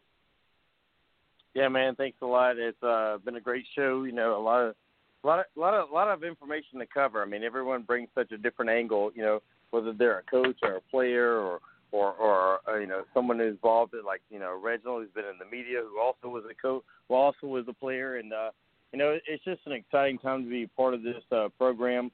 It's an exciting time to be part of this community. You know, the community is growing. The community is, you know, bouncing back from some, you know, pretty bad things, you know, and whether it be, you know, COVID or storms or social issues and things like that. But, you know, right now it seems like, you know, you talk to a lot of people and everything's kind of now, we're starting to get that positive flow. We're starting to get that flow and, you know, you're starting to hear from coaches, man, I got my guys back. I got my kids back, man. I couldn't wait to just love on them, get them back in the house. You're starting to feel that everybody's come home kind of thing. Now let's get back to, you know, we're going to be safe and do it the right way. But let's get back to some normalcy. Let's get back to the things we love doing. You know, let's not focus on some of that other stuff right now. Let's focus on, you know, the positive things. And, you know, you can kind of see from March where we were sitting here talking about marble tournaments and, you know, everything just got shut down. People were scared. People didn't know what to do with their time. You know, athletes had just had their seasons canceled and all that. You know, we talked to those athletes, you know, for months. They just lost their seasons. Now we're kind of feeling that rebirth. It's kind of like that spring after the winter.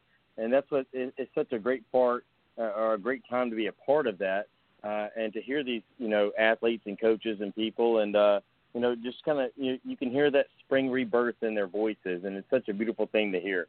And it's been a great, so far, like you said, busy weekend. It's been a great start of the week, and I just hope we can keep it going, buddy. Yeah, I agree with you, man, and I want to thank you personally on the air, and I thank you a lot off the air, but let people know, look, Eugene and I, we make the travels. We work together in the studio here where at one point he was there and I was here, but tonight, you know, we try to get back to that normalcy. You know, we're practicing that, right? We're practicing the social distance with the glass in between us. Well, that's there anyways. In producing and all of that's already been in place. But that being said, you know, we're trying to get our things up and running here at Southern Sports Central. You know, we did take the trip to North Carolina. We will be back in North Carolina, by the way, sometime in September as the Infinity guys, or maybe it's October. Got to look at the dates here. are looking to do something. And again, you know, we're going to slow down a little bit from hitting some of these roads because Friday night lights are here. All right, it's around the corner, and George, he and I and a few others here on Southern Sports Central and the staff are going to be reporting live from different venues, and so this is going to be a fun time. So you kind of heard it a little bit earlier, and that is we are looking to do coming up once football season happens. We will no longer be on Sunday nights. We will move that action to Saturday morning.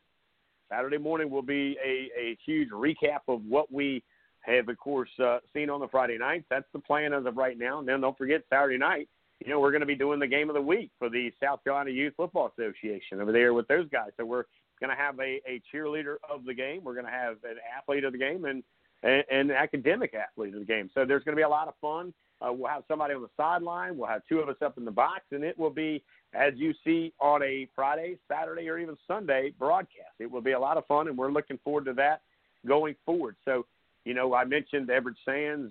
He's going to be bringing his group of individuals with his team coming in. They're going to be doing their show here on Southern Sports Central. The South Carolina High School Blitz, they're going to be doing their show here. So the future looks bright, not only, you know, for those outside of the walls of Southern Sports Central, but we're doing all that we can to surround ourselves with some of the best around the business. As he talked about that with Reginald Walker Jr., of course, he has a show that we're working on with him as well. So there's just a lot of things that we're working on. Stay tuned to some announcements. I, of course, have some big news coming up here. I'll release that on the air probably on Thursday. You may see it on social media if you follow me at Richie Altman. That's my Twitter handle. You can follow me over on Facebook at Richie Altman. Of course, it's the beautiful frame of myself sitting there. You can figure that part out. All kidding aside there. Eugene, I'll let you give yourself a plug real quick, brother, how to find you on the World Wide Web on Twitter, because I know they follow us at SO Sports Central, but you want a little in-depth on what we do, you can follow us independently. Yeah, and it's at Coach E. Benson. That's E's in, or Eugene. E is an E, whatever you want to call it. It's at Coach E. Benton. I also do some side training. I do a lot of training with specialists and specialize in training kickers and punters and things like that here locally. I also take guys up and do national training with the Coles Group and get their national rankings. We compete all over the country. Just started working with Dan Horner, who's a kicking guru, who has a lot of college and NFL connections up in Charlotte. I'll be in Charlotte Sunday with him.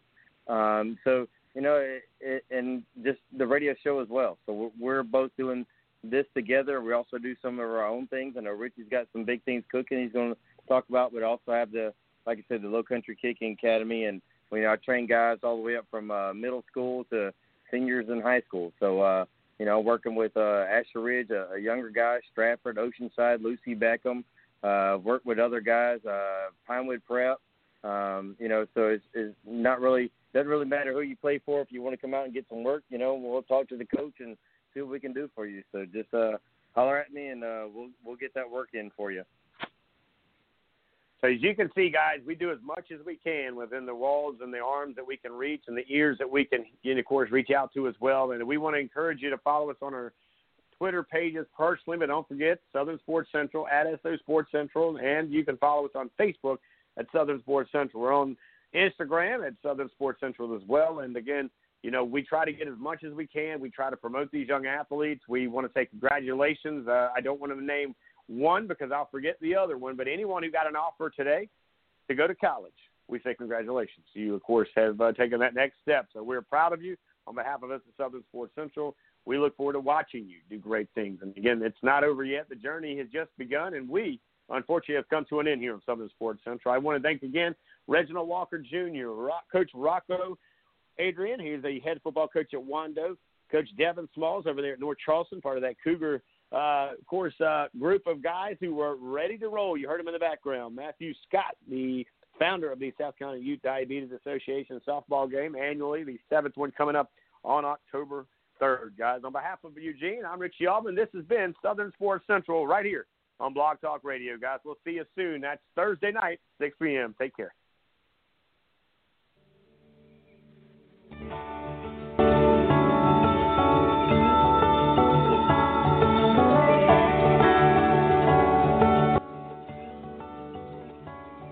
Got a call from a friend about a friend.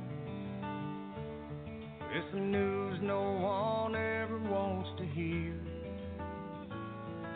It hit me like a punch, it took my breath.